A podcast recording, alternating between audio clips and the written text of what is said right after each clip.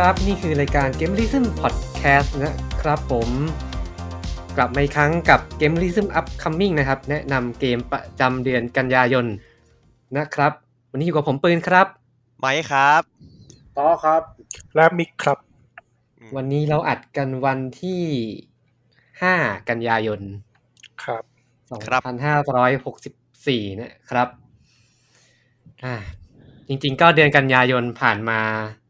ถ้าเทปที่นี้ออกก็หนึ่งสัปดาห์พอดี วิกหนึ่งละอ่า อ่ะ อืม ถือว่าอ่า upcoming เดือนนี้เรามาช้าหน่อย อืมมาช้าแต่มานะ ถือว่าค่อนข้างมาช้า แต่ว่าก็มาทำตามหน้าที่แล้วกันครับ ครับ ดีกว่าดีกว่าไม่มา ดีกว่าไม่มาตอนแรกว่าจะไม่มาแล้ว อย่างนั้นเลยเหรอ แต่เกมมันเยอะมันต้องมา รู้รู้สึกว่าสัปดาห์ที่ผ่านมารู้สึกเหนื่อยมากเลย เออผมก็เป็นเหมือนกัน อืมอ่ะเป็นไงบ้างครับหนึ่งสัปดาห์ที่ผ่านมา อืมเฮ้ย ผมช่วงนี้ผมก็โอใช้ได้อยู่ อืม คืออะไรใช้ได้ ก็ก็มีมีมีมีมีคอนเทนต์นิดหน่อย อ๋อสัปสัปดาห์ที่ผ่านมา ต้องบอกว่าผมยังเป็นอีกสัปดาห์ที่ศูนย์ อีกแล้วเหรอ อย่างอื่นที่อย่างอื่นที่นอกจากเกมไม่ได้ทำอะไรเลยครับ อืม อืม เพราะว่า เล่นเกมเดิมๆใช่ปะ เออ หลักๆก็เล่นเกมเดิมๆ แล้วก็เล่นเกมตามหน้าที่ แต่หน้าที่ด้วยนะ โอ้โหพูดซะ ก็ก็ก็จริง เออ ก็จริงๆ ก็เล่นตามหน้าที่ พูดซะแบบดูแบบ มัน ดู ๆ เศร้า มันดู อ่ะ มันมันดูเหมือนไม่สนุกอ่ะเล่นเกม เอ เดิม อดูแบบเหมือนบังคับมาเล่นอ่ะ เออ ซึ่งเกมตามหน้าที่เดี๋ยวเราต้องพูดในเทปนี้ด้วยแหละ อ๋อ มีมีเกมเทปนี้ด้วยใช่ไหม เออเออใช่ แล้วก็ถ้าเอานอกเกมจริงๆ น่าจะมีแค่อ่านการ์ตูนน่ะ อืม อ่านเรื่องไงอ่ะ จริงๆ ซื้อมาไว้สักพักหนึ่งแล้วไอเนี่ย สะดุดรักยายแฟนเช่านะครับ อ่าคาราโจกราชิมัส ตอนแรกตอนแรกหากันโอ้โห หากัน หา ให้ควั ยาก นะครับ กเออ ตอนนี้ก็มีรีปรินท์ออกมาขายเยอะ ของ แล้ว ค่ายไหนนะอันนี้ ของรักพิมพ์นะครับ มันมีรีปรินท์หนึ่งของค่ายเนี้ย อืม มีเรื่องนี้แหละ บ้า ที่ บ้าน่ะ มีเรื่องนี้กับเรื่องอะไรวะ ที่เป็นฝาแฝดอ่ะ เจ้าสาวผมเป็นแฝด ของ ห้า แปดห้า เออในที บ้า รีปริ กัน น ท์ น่ะ เออ ค่ายนี้ไม่ปกติไม่เท่าทำเป็นของแร ซึ่งซื้อมาครบชุดแล้วก็ทิ้งไว้ปือพักหนึ่ง แล้ว ก็ สัปดาห์ที่ผ่านมาก็ได้เวลาแกะออกมาอ่านนะครับ ถึงกับแตกกันเนี่ย อ่านอ่านไปอ่านมาอ้าว หมดแล้ว อ่ะจบแล้วเหรอ ถึงเล่มสิบเก้าแล้วเล่มยี่สิบไม่ได้ซื้อ อ่านโคตรไวเลยยังไงวะ ก็ทำงานไปด้วยอ่านไปด้วยประมาณนี้ คุณอ่านเป็นปากีเลย เออ อ่านไวชีพหาย ผมก็ทำงานทำงานไปแหละเอ่อทำงานสักครึ่งชั่วโมงแล้วก็หยิบมาอ่านสักหน่อย เห็นว่าอ่านสักประมาณสี่ชั่วโมง เอออ่านสักเล่มหนึ่งแล้วก็ กลับไปทำงานต่อ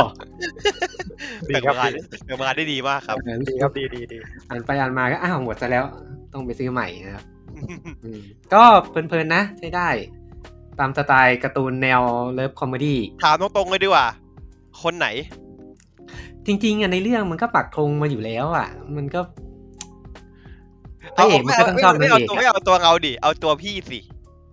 ถ้าเอารสนิยมส่วนตัวชอบชอบน้องขี้อายอ่ะ อ่า อ่า ผมชอบอุกะ อืมประมาณนี้ประมาณนี้ก็สั้นๆแล้วกัน อืม ครับเดี๋ยววันนี้เราเนื้อหากระชับหน่อย อืม เพราะว่าเกมออกเยอะมากครับเดือนกันยายน ของผมก็ ช่วงที่ผ่านมาก็ซื้อใครไม่รู้เงินเงินเด็กเวอร์ชันสอง อืม พอพองั้นตอนเนี้ย ด่ายับเลย ทำไมอ่ะ คือเกมแม่งแบบ อะไรก็ไม่รู้คือแบบ น่าเบื่อมันช้ามันเอื่อ ส ย โล แล้วแบบ เบิร์นมาสโล สโล เบิร์น สโลเบิร์นไม่เป็นปัญหาสำหรับผม อืม ปัญหาของผมคือแบบเกมมันงอกให้เราเล่นในทางเดียวอะ อืมอืมอืม คือแบบไม่มีไม่มีไม่มีสง่าในการเล่นเลยอะไรอย่างเงี้ยอย่างที่มิชชั่นหนึ่งที่มันจะมีคนไอ้นักโทษใช่ปะที่มันแท่งเราเจอให้มันยิงยิงโซ่ออกอะผมเว้ยผมจับมันขึ้นรถขึ้นขึ้นขึ้นกระบะหลังไป ขี่ไปไม่บอกว่าผมรับพาตัวคน ไม่ได้ผมจะพาไปส่งตำรวจ ผมแบบ เอ้า ก็กูจะเอาตัวโทษไปส่งตำรวจ กูผิดเหรอ นี่คือแบบแค่นี้ยังแบบ อืมหงุดหงิด เงยแบบ อ่ะ เงยอ่ะจ้างมันเล่นไปเรื่อยๆเล่นเรื่องกลับไปเรื่อยๆอันนี้ก็เล่นมา อุ้ย เล่นมาสามสักสองสองสองวิแล้วมั้ง ยังไม่ถึงมิชชั่นที่ไปเข้าเมืองเลยอะ อืม ถึงแชปเตอร์สามเองคือแบบแม่งช้าแบบช้ามาก ก็คือไม่ได้ชอบแต่แรกอยู่แล้วเกมนี้ ตอนนี้เงินก็แบบว่าคือเสียดายตังค์อ่ะ ซื้อมาก็เล่นๆหน่อยกันเว้ยเออมันก็เหมือนเดิมอ่ะก็ก็ก็เฉยๆเหมือนเดิมคือเงิน GTA 5น่าจะดุกว่า แล้วก็ผมก็วันนี้ไรเดอร์ตัวใหม่ฉายตอนแรก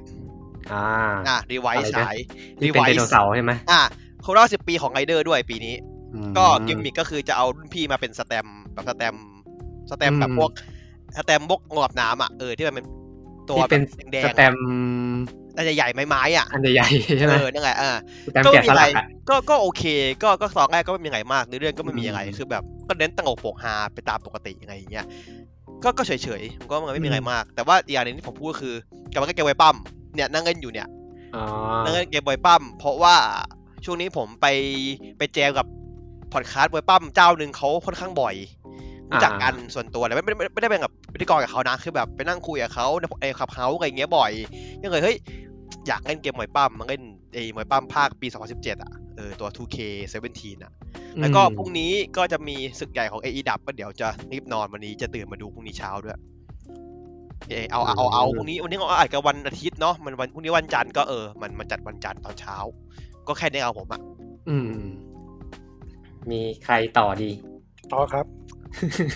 โยนครับ โยน ผมว่า โยนกัน เจ้า นิด เดียว นึง เจ้าเดียวมีแน่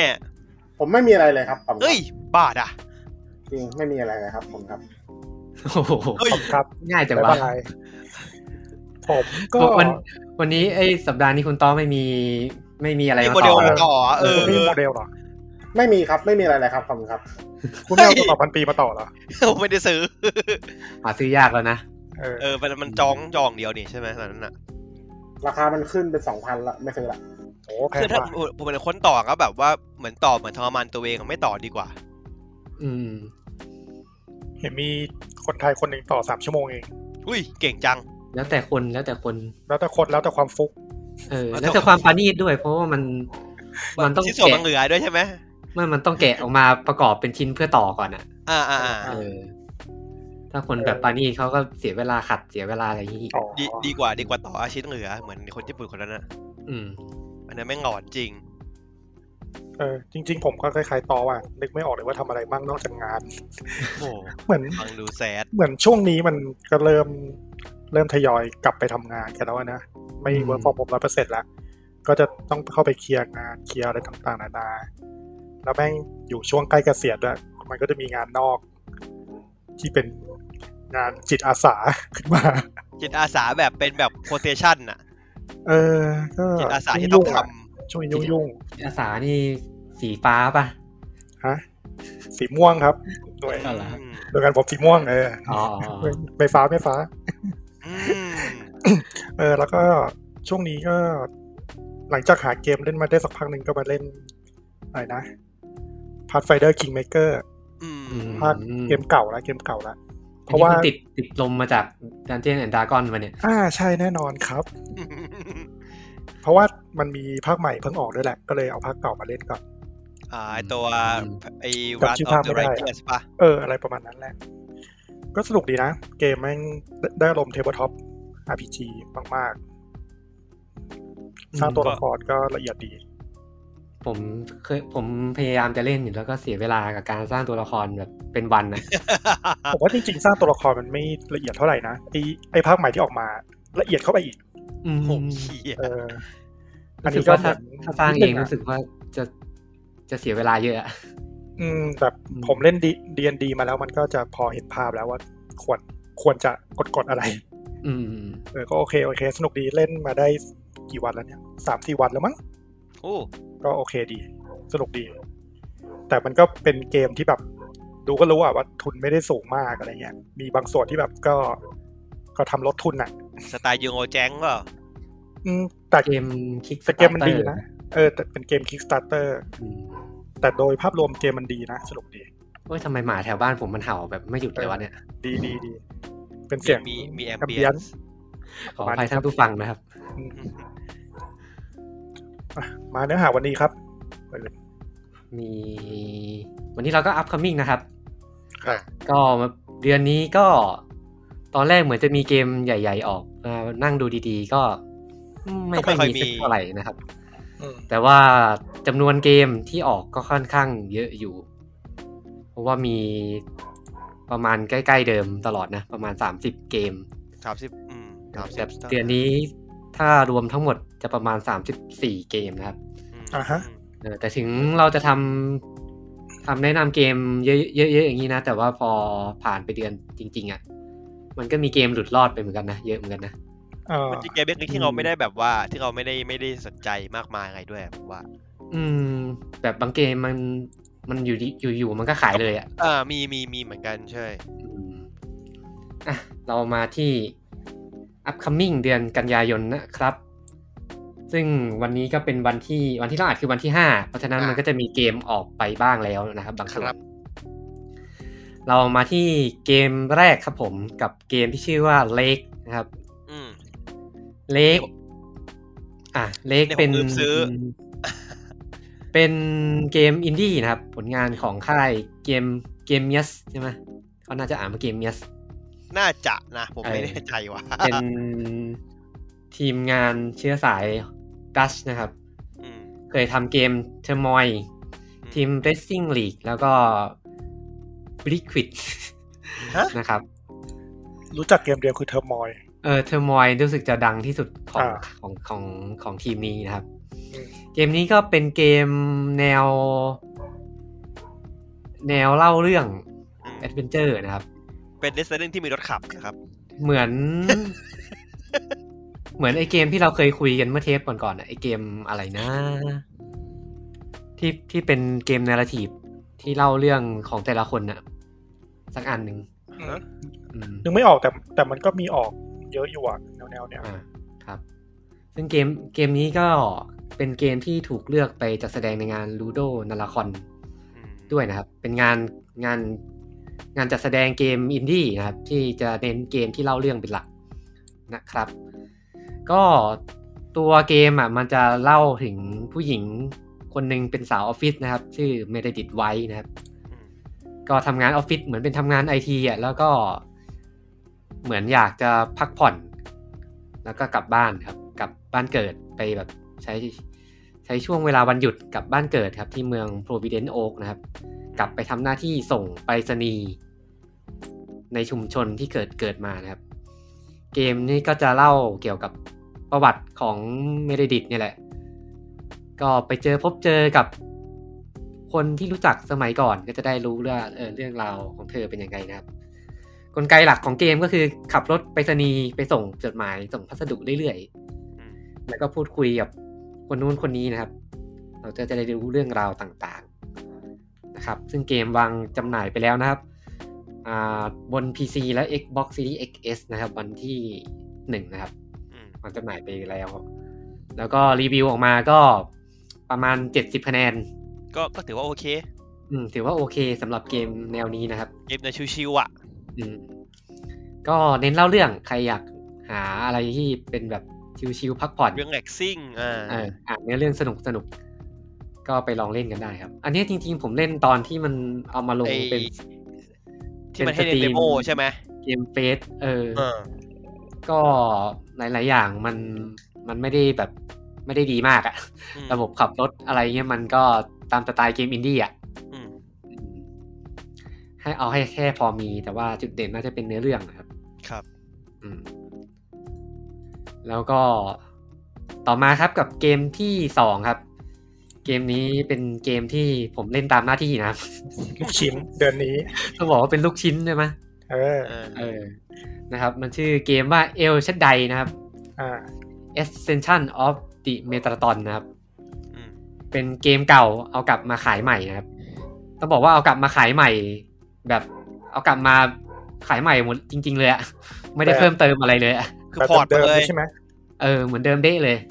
นะครับ อ่า เพราะว่าตัวเกมเคยวางจำหน่ายให้กับ PS3 แล้วก็ Xbox 360 ไปเมื่อปี 2011 นะครับ ฮู้ ก็ 10 ปีแล้วเกมนี้ ปีเศษ นะครับ ซึ่งตอนที่วางจำหน่ายอ่ะต้องบอกว่าเกมนี้มัน มันเป็นเกมแบบ อะไรนะเขาเรียกเขาอ่ะ เขาคลาสสิกอ่า เออเขาคลาสสิกอ่ะ ๆอ๋อ มันมันจะมี เกมเฉ แฟ พาะ น กลุ่ม ๆเออมีแฟนๆกลุ่มหนึ่งที่แบบชอบมาก นิชมาร์เก็ตจัดเลยอะ เออ หลื เพราะว่า คือเยี่ยอะไรครับ เพราะว่ามันมัน มันมีงานภาพที่แบบ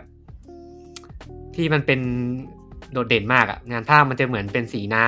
ำแต่ว่าตัวเกมมันจะเป็นเกมแนวคล้ายๆ God of War อะ อืม สีน้ำที่สดใสวะเก่า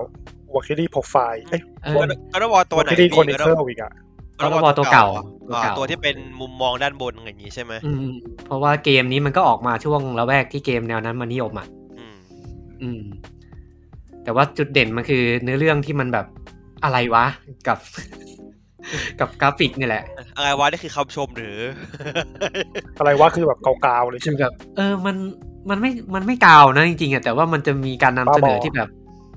อะไรของมึงอะอะไรอะเนี้ย เออเออ เออนะครับ ซึ่งเกม โอ้ยดู เกมเนี้ย ครับ กราฟิกมันจะคล้ายๆ เนี่ยคล้ายๆ งานศิลป์ของอามาโนะอะของ เอา ค มาน โนไฟนอลนะ ที่ นะ ทำเออทำงานอาร์ตไฟนอลน่ะ อ๋อ งานศิลป์มันจะคล้ายๆกันแบบตัวละครอาร์ตอาร์ตหน่อย อืม ซึ่งคนออกแบบผู้กำกับเกมนี้คือคุณซาวากิทาเคยาสึนะครับ อ๋อเกมญี่ปุ่นเหรอ ใช่เป็นเกมญี่ปุ่น ซึ่งเป็นคนที่ทำหน้าที่ออกแบบตัวละครเกมเดวิ l เมคายโอคามิเฟทันเฟรมนะครับ อ๋อ เออ เด็กเก่า และ แพตินัมเหรอ เออแล้วก็เขามาทำเกมนี้ก็คือเป็นเกมเป็นเกมที่เขากำกับเองครั้งแรกนะครับ เกมมันก็เลยออกมาอาร์ตมาก อาร์ตจนแบบคนเล่นทั่วไปไม่ค่อยเข้าใจเท่าไหร่ ตอนตอนมันออกมาสมัยเพสามอะ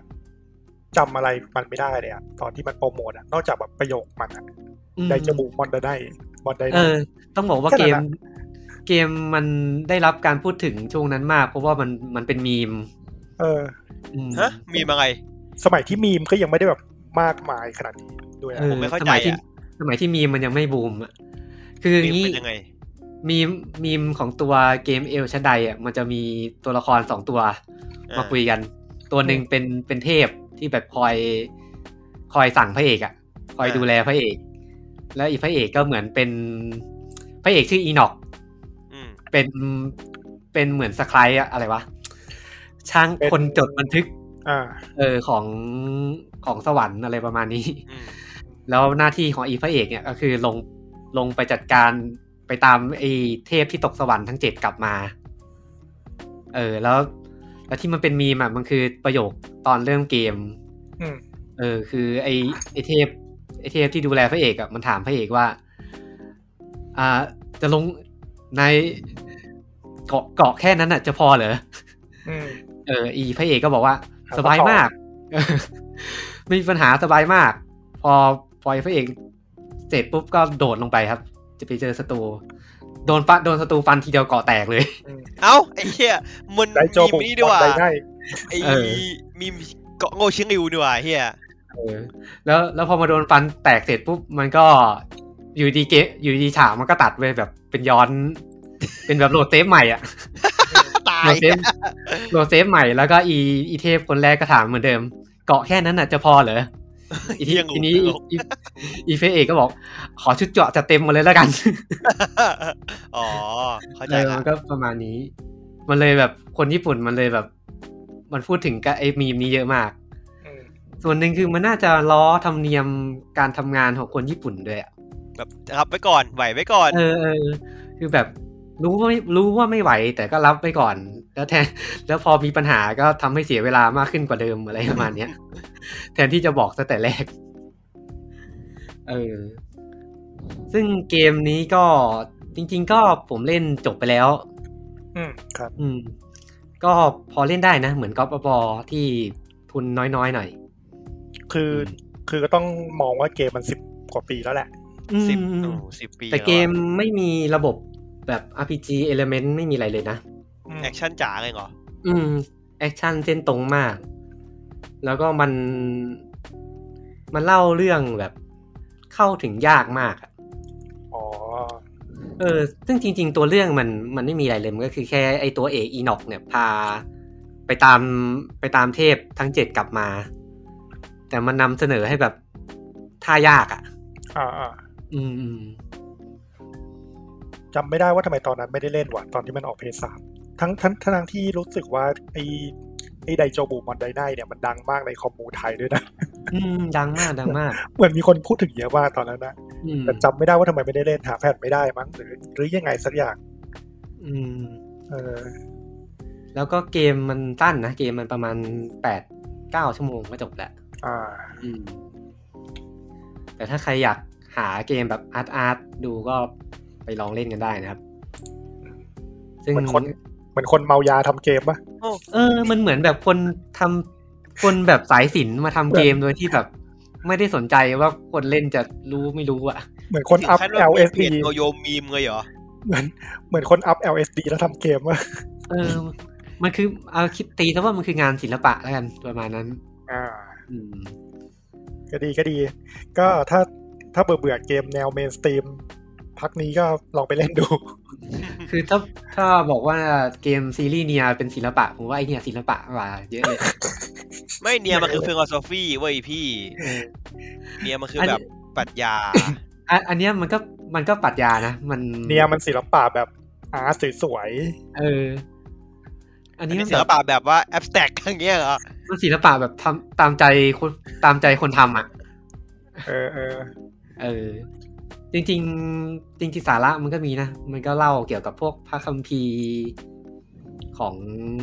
คริสต์เหรอ ศาสนาคริสต์สมัยก่อนอะอืม อืม คิดว่าน่าจะเป็นไอ้พระคัมภีร์ที่เป็นอินสปายให้กับอีวาเกเลียนน่ะ อ่าพันธสัญญาเก่าอะไรนั้นใช่ไหม อืม พวกนั้นใช่ไหม ใช่ใช่ New Testament อะไรของมันนะ อืม Old Testament เพราะว่ากลิ่นมันก็มีแบบความคล้ายๆอยู่เหมือนกัน อืมอืมอืม อืม ไม่น่าแพ จริ ง งๆ ด้วยมั้งรู้สึก เกม ไม่แน่ใจนะ แต่เกมพอร์ตไม่ดี เก้า นะ ร้อยอ่ะเอาเหรอ อ้าวกรรม พอร์ตแบบเหมือนเอาอีมูมาครอบอะ อ๋อแต่ อืม แต่เดี๋ยวรอดูเปล่าว่าเผื่อมีแพทชมีอะไรเปล่า แต่ถ้ามันเป็นเกม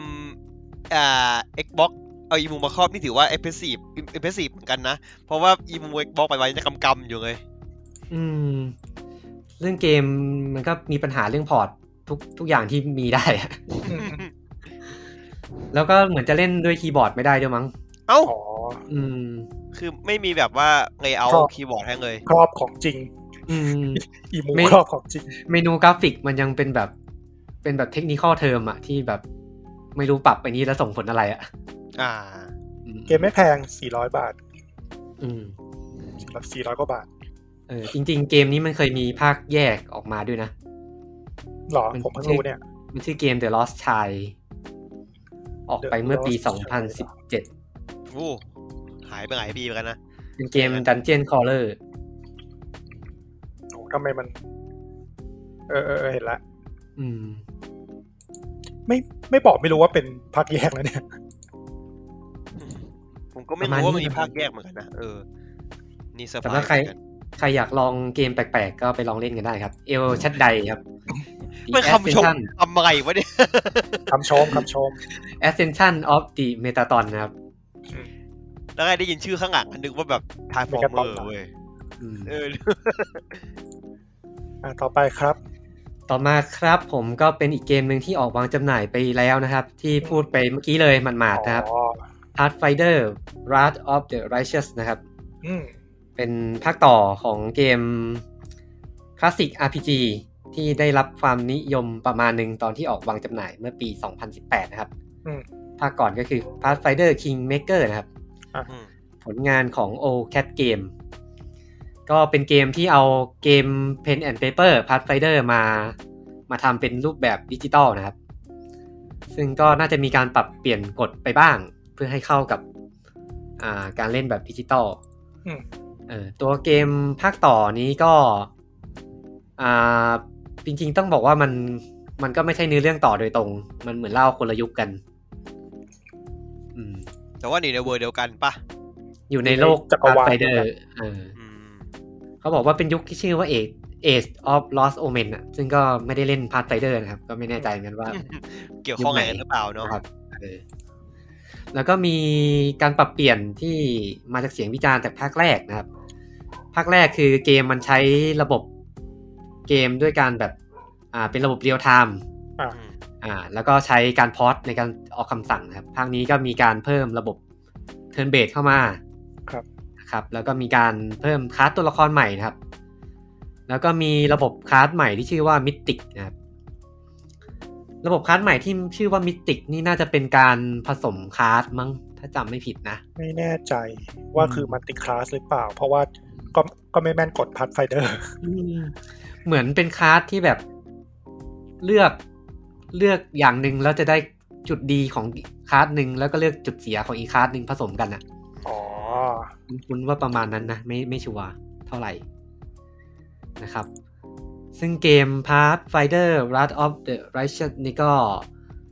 เป็นอีกก็ภาคนี้ก็ลง Kickstarter เหมือนเดิมนะครับ แล้วก็ได้เงินระดมทุนไป 2 ล้านเหรียญเลยนะครับ โอ้เยอะเยอะ จากเป้าที่วางไว้แค่ 3 0 0แสนเท่านั้นนะครับ โอ้ แล้วก็ตอนนี้เกม Pathfinder Kingmaker นี่ก็ 1.2 ล้านยูนิตแล้ว ถือว่าได้รับความนิยมอยู่พอสมควรสำหรับเกมซีรีส์นี้ เกมดีแล้วก็คะแนนดีด้วย ภาคต่อก็คะแนนดี คะแนนโหดมากเลยอะภาคต่อเนี่ย อืม คะแนนอยู่ระดับ 80 ปลายๆเลยไหม โอ้จริงดี ใช่ใช่แต่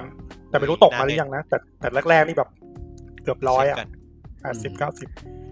อ่าจริงๆ ไอ้ Pathfinder Kingmaker ตอนแรกที่มันมันมันมีแต่เรียวไทม์ใช่ไหมแต่หลังๆ เนี่ยมันมันอัปเดตฟรีเพิ่ม เพิ่มเทิร์นเบดมาแล้วสำหรับคนที่ไม่อยากเล่นเรียวไทม์ก็เล่นเทิร์นเบดในภาคแรกก็ได้ อืม รู้สึกดีมากเลยอะพอเล่นเทิร์นเบดอะ รอเดี๋ยวผม เพราะว่าเรียวไทม์มันไมโครเมเนจเมนต์อยู่อะ อืม คุณอ่านได้อ่านกฎ Pathfinder มาปะ ผมอ่านแต่จำไม่ได้แล้ว แต่ในเกมมันก็จะ เอ่อ ซิป i ีไฟพอสมควรนะ อืม ตอนนี้นะที่ผมเช็คของใน Open Critic นะ 84%ครับ อืมโหดอยู่ เหมือน Pathfinder Kingmaker มันจะเป็นเนื้อเรื่องให้เราไปครอบครองดินแดนอะเราเราเราเป็นเจ้าเมืองมีระบบสร้างเมืองด้วยนะ อืม พอพอมา Wrath of the Lightning เนี่ย เหมือนจะทำสงครามครูเสดกับสักฝั่งอะอืม อืม ตีมตีมมันประมาณนั้น ต้องมี เหมือน ต้องสร้างกองทัพสร้างอะไร ภาคนี้จะสร้างกองทัพได้ด้วย เออ สร้างกองทัพทำสงครามครูเสด เห็นเห็นมีสื่อเจ้าหนึ่งชื่อ PC Gamer มั้งบ่นบ่นว่า ถ้าอยากเล่นให้ดีต้องเล่นแบบพาร์ทที่แบบตัวคนดีอย่างเดียวอะไปสายชั่วไม่ได้ อ๋ออ มก็เหมือนภาคแรกที่ ตี ว่า มั มัน น บังคับอะเออ มันจะเน้นคนดีแหละ คนชั่วมันจะไม่ค่อยได้ผลประโยชน์อะไรเท่าไหร่ แต่ก็เล่น ถู ได้ กแล้ว เนได้ ป่ะ เออ เออแต่คนชั่วได้ผลประโยชน์ก็มีเยอะแยะ เอ้ย เหรอ ใครอ่ะ เอาไม่รู้ไม่รู้ไม่รู้ โอเคโอเค โอ้มาอย่างนี้อย่าอย่าอย่างนี้ดิ มาไหมสุดดี เออ ส่งมาหวานเจี๊ยบ เออเย อ่ะ อะแยะเยอะแยะคน เออ ชั่วที่ได้ผลประโยชน์อ่ะ อืม เออ อ่าไปครับ นะครับ เดี๋ยวเดี๋ยวจะไม่ได้ เดี๋ยวจะไม่ได้คุยกัน Pathfinder Kingmaker ลงแพลตฟอร์มไหนบ้างนะ ลืมแล้ว เอ้า PC อย่างเดียวนะครับ เอ่อตอนนี้น่าจะ PC น่าจะพีซีอย่างเดี PC ยว อย่างเดียวนะครับ เออ ครับไปลองเล่นกันได้ เกมอ่านเยอะนะ ก็ทำใจ อ่านเยอะ ครับ ก็เป็น RPG คลาสสิกเลย ใช่ใช่ เออ เป็น CRPG แหละอ่ะ ผมไม่อยากเล่น King อยากกลับไปเล่น Kingmaker อยู่แต่ดูจาก list backlog ตอนนี้ก็ ผมน่าจะไม่ได้เล่นเกมอื่นไปอีกประมาณปีหนึ่งอะ ไปเรื่อยเหรอ โอ้โห นะครับโหตอนนี้ติดหนักมากเลยติดเกม เออ แฟรนไชายหนึ่ง JRPG เออ ชื่ เดี๋ยว ดัง อ่า เดี๋ยว เดี๋ยวไปคุยในท็อปอืม พูดอย่างนี้ทุกครั้ง เลย กั กั ก กเก่ง กาวไว้ ซึ่งพอเดี๋ยวท็อปไปหาเกมอื่นมาคุย เออแกล้งลืม ก็ไม่ได้พูด นะครับ อ่า ต่อมาก็ยังเป็นเกมที่ออกวางจำหน่ายไปแล้วเหมือนกันนะครับ กับ WRC 10 นะครับ World Rally Championship อ่า ชื่อเต็มก็คือ WRC 10 FIA World Rally Championship นะครับ ก็เกมแข่งแรลลี่ยังไง อืมเกมนี้เหมือนเราพูดไปบ่อยเหมือนกันนะ อืม มันจะ ทั้ง มีไอ้นี่ของของเดิร์ดเนี่ย ที่มันใกล้ๆกันใช่ไหม อันนี้ก็เป็นของทีมงาน KT Racing นะครับ แล้วก็ของค่ายนาคอนนะครับ อืมอ๋อก็พูดตอนนาคอนที่ว่ามีตอน E3 ไปปะช่วง เอ ๆ อ นั้น สัก นะ สักสักงานหนึ่งนะครับ เออ ก็เกมนี้ก็เป็นการฉลองครบรอบ 50 ปีของการแข่งขัน World Rally Championship นะครับ อืม ตอนแรกว่าจะฉลองครบรอบ 50 ปีของเกมไม่ใช่นะครับ เกมมันเพิ่ง โอ้เกม ขาย เพิ่ มาง ไม่ ออก กี่ภาค หยิบมากเองห้าสิบปีนี่คือออกก่อนสมัย Nintendo จะมีตัวตนอีกนะพี่ จะไปนี่กันตรงไหนวะ นะครับ ก็เป็น 50 ปีของการแข่งขัน World Rally Championship นะครับ แข่งกันมา 50 ปีแล้ว ภาคนี้ก็เลยเอาโหมดใหม่ครับ โหมดชื่อ Retrospective นะครับ อืม ก็เอาพวกการแข่งขันเก่าๆ กลับมาให้เล่นกันครับ ก็จะมี หรือว่าสนามเก่าๆที่เคยผ่านมาอะไรเงี้ย อ่า มีอะโครโพลิสแลนลี่ครับแลนลี่ซันเ e โมนะครับ แล้วก็รถเก่าๆ ที่เป็นแบบตำนานของแต่ละยุคแต่ละสมัยนะครับ อืม มีอัลพายเรโนออดี้แลนเซียกรุ๊ปบีอ่ามีสบิชิจากยุค 90 ประมาณนี้นะครับ แล้วก็สำหรับเนื้อหาภาคใหม่ก็คือเพิ่มสนามแข่งขันนะครับโคเอเชียแลนลี่แลนลี่เอสโตเนีย แล้วก็ไซเปรสแลนลี่เบลเยียมนะครับแลนลี่ RCC แลนลี่ดีเอสปัญญานะครับ ถามว่ารู้จักไหมก็ไม่รู้จักนะครับ พูดไปอย่างนั้นแหละ อ้าวอ้าวอ้าวเวรกรรม นะครับ ระบบต่างๆก็ต่อยอดมาจาก WRC 9 นะครับ เรื่องระบบฟิสิกส์ก็พัฒนาขึ้นจากเดิมนะครับ ภาคนี้จะเน้นเรื่องระบบ Aerodynamic กับเทอร์โบมากขึ้นนะครับ แล้วก็เป็นภาคแรกที่เกมนี้จะแต่งลายรถได้แล้วอืมจากภาค อ่ะ ก่อนๆ แต่งไม่ได้นะครับ เป็นลายฟิก ก็ ก็เกมวางจำหน่ายไปแล้วนะครับ ลง PS4 PS5 Xbox One Xbox Series XS นะครับ คะแนนประมาณ 70ไหม เจ็ดสิบเองเหรอ จริงดิ อืมประมาณ แต่เจ็ดสิบก็ก็ไม่แย่ป่ะถ้าถ้าเป็นเกมรถอะ 70 ก็สู้ยังยังก้าวข้ามผ่านเดิร์ไม่ได้สักทีนะครับ เจนสามครับ ผมตอนนี้ที่ผมเช็คดูในโอเปนคิติกนะ อืม แต่ว่ามันก็ เจ็ด ตำนาน เจ็ดเจ็ดดิเจ็ดเจ็ดเจ็ดเจ็ด